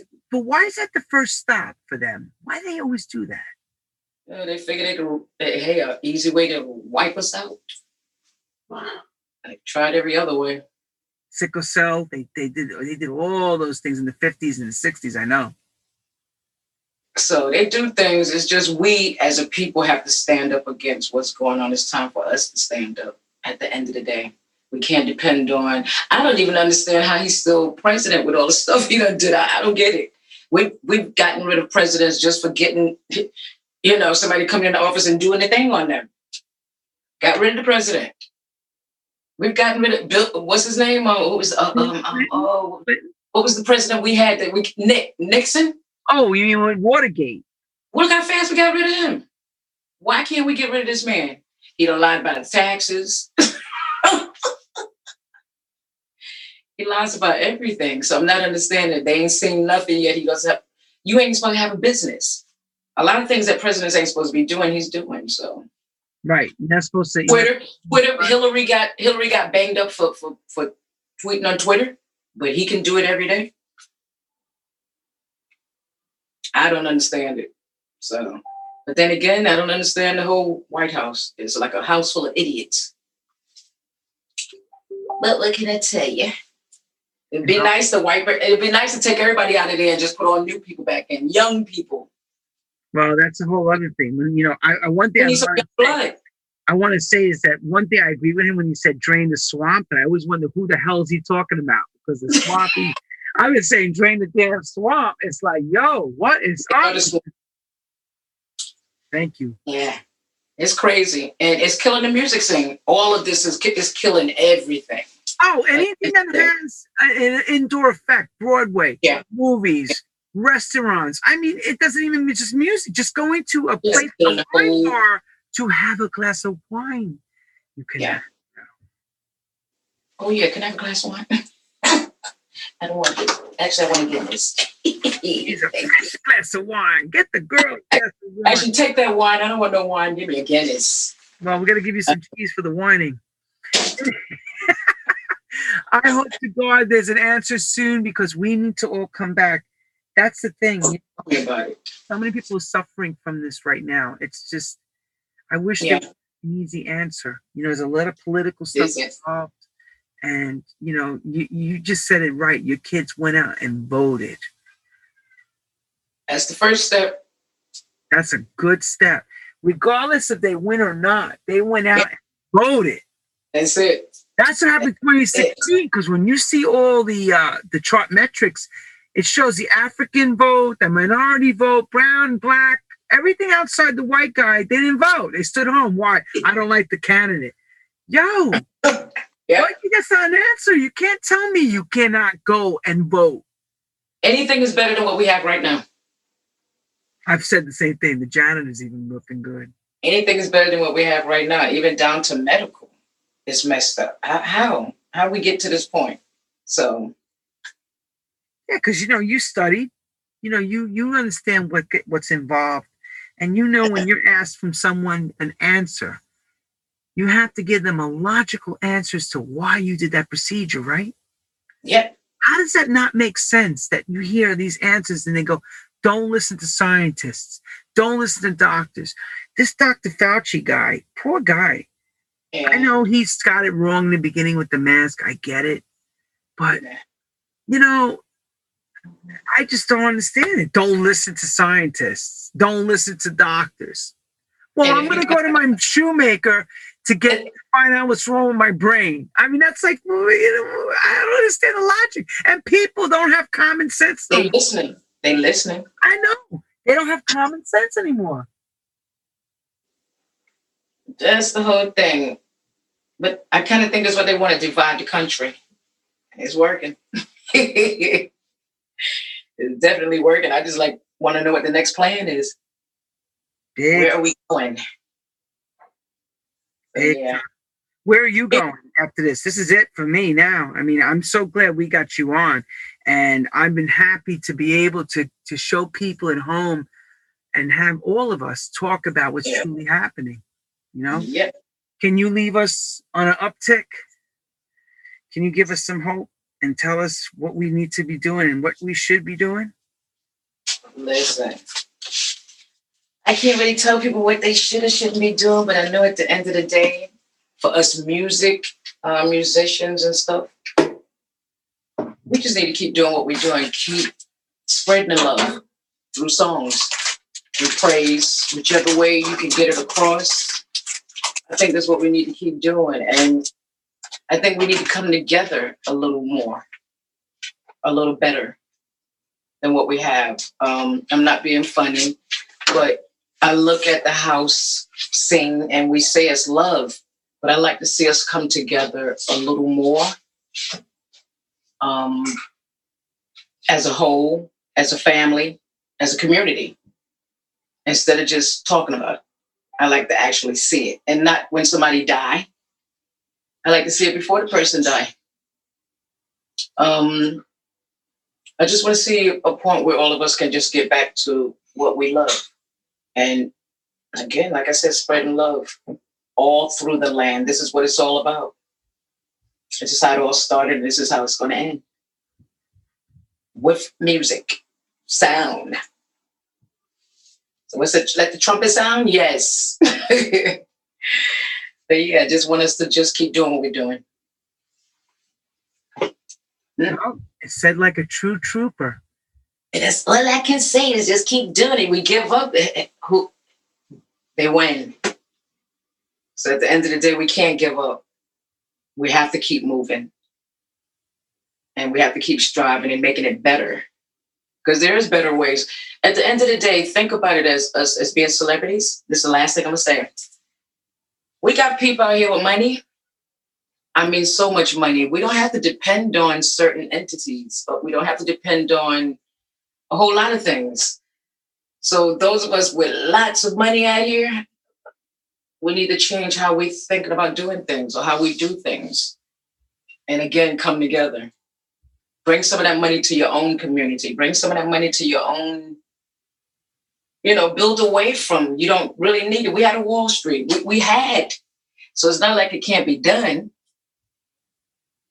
If they want to be separated, we can separate ourselves but we have to come together as a people to to do that. Mm. So that's kind of where I leave it. Okay. Well said, like a true trooper, Kathy. I got thank you so much. You're Thank you. You are, and uh, I can't. I'm I'm speechless on the interview. So, Thank you for for bringing me on. Yeah. yeah, you let us in your world, and I can't thank you enough. You know, and and this is what it's all about: true house stories, and Yeah. said it just as it needed to be said. Let's hope, either no matter who wins, that we can get through this and come back. Because damn it, we need to come back. There you go. Well, Come back stronger. Let's give Kathy Brown a huge applause. Thank you so much. Keep doing your music is the bomb. We love you and Thank you. we And support you. congratulations, congratulations to you with iHeart.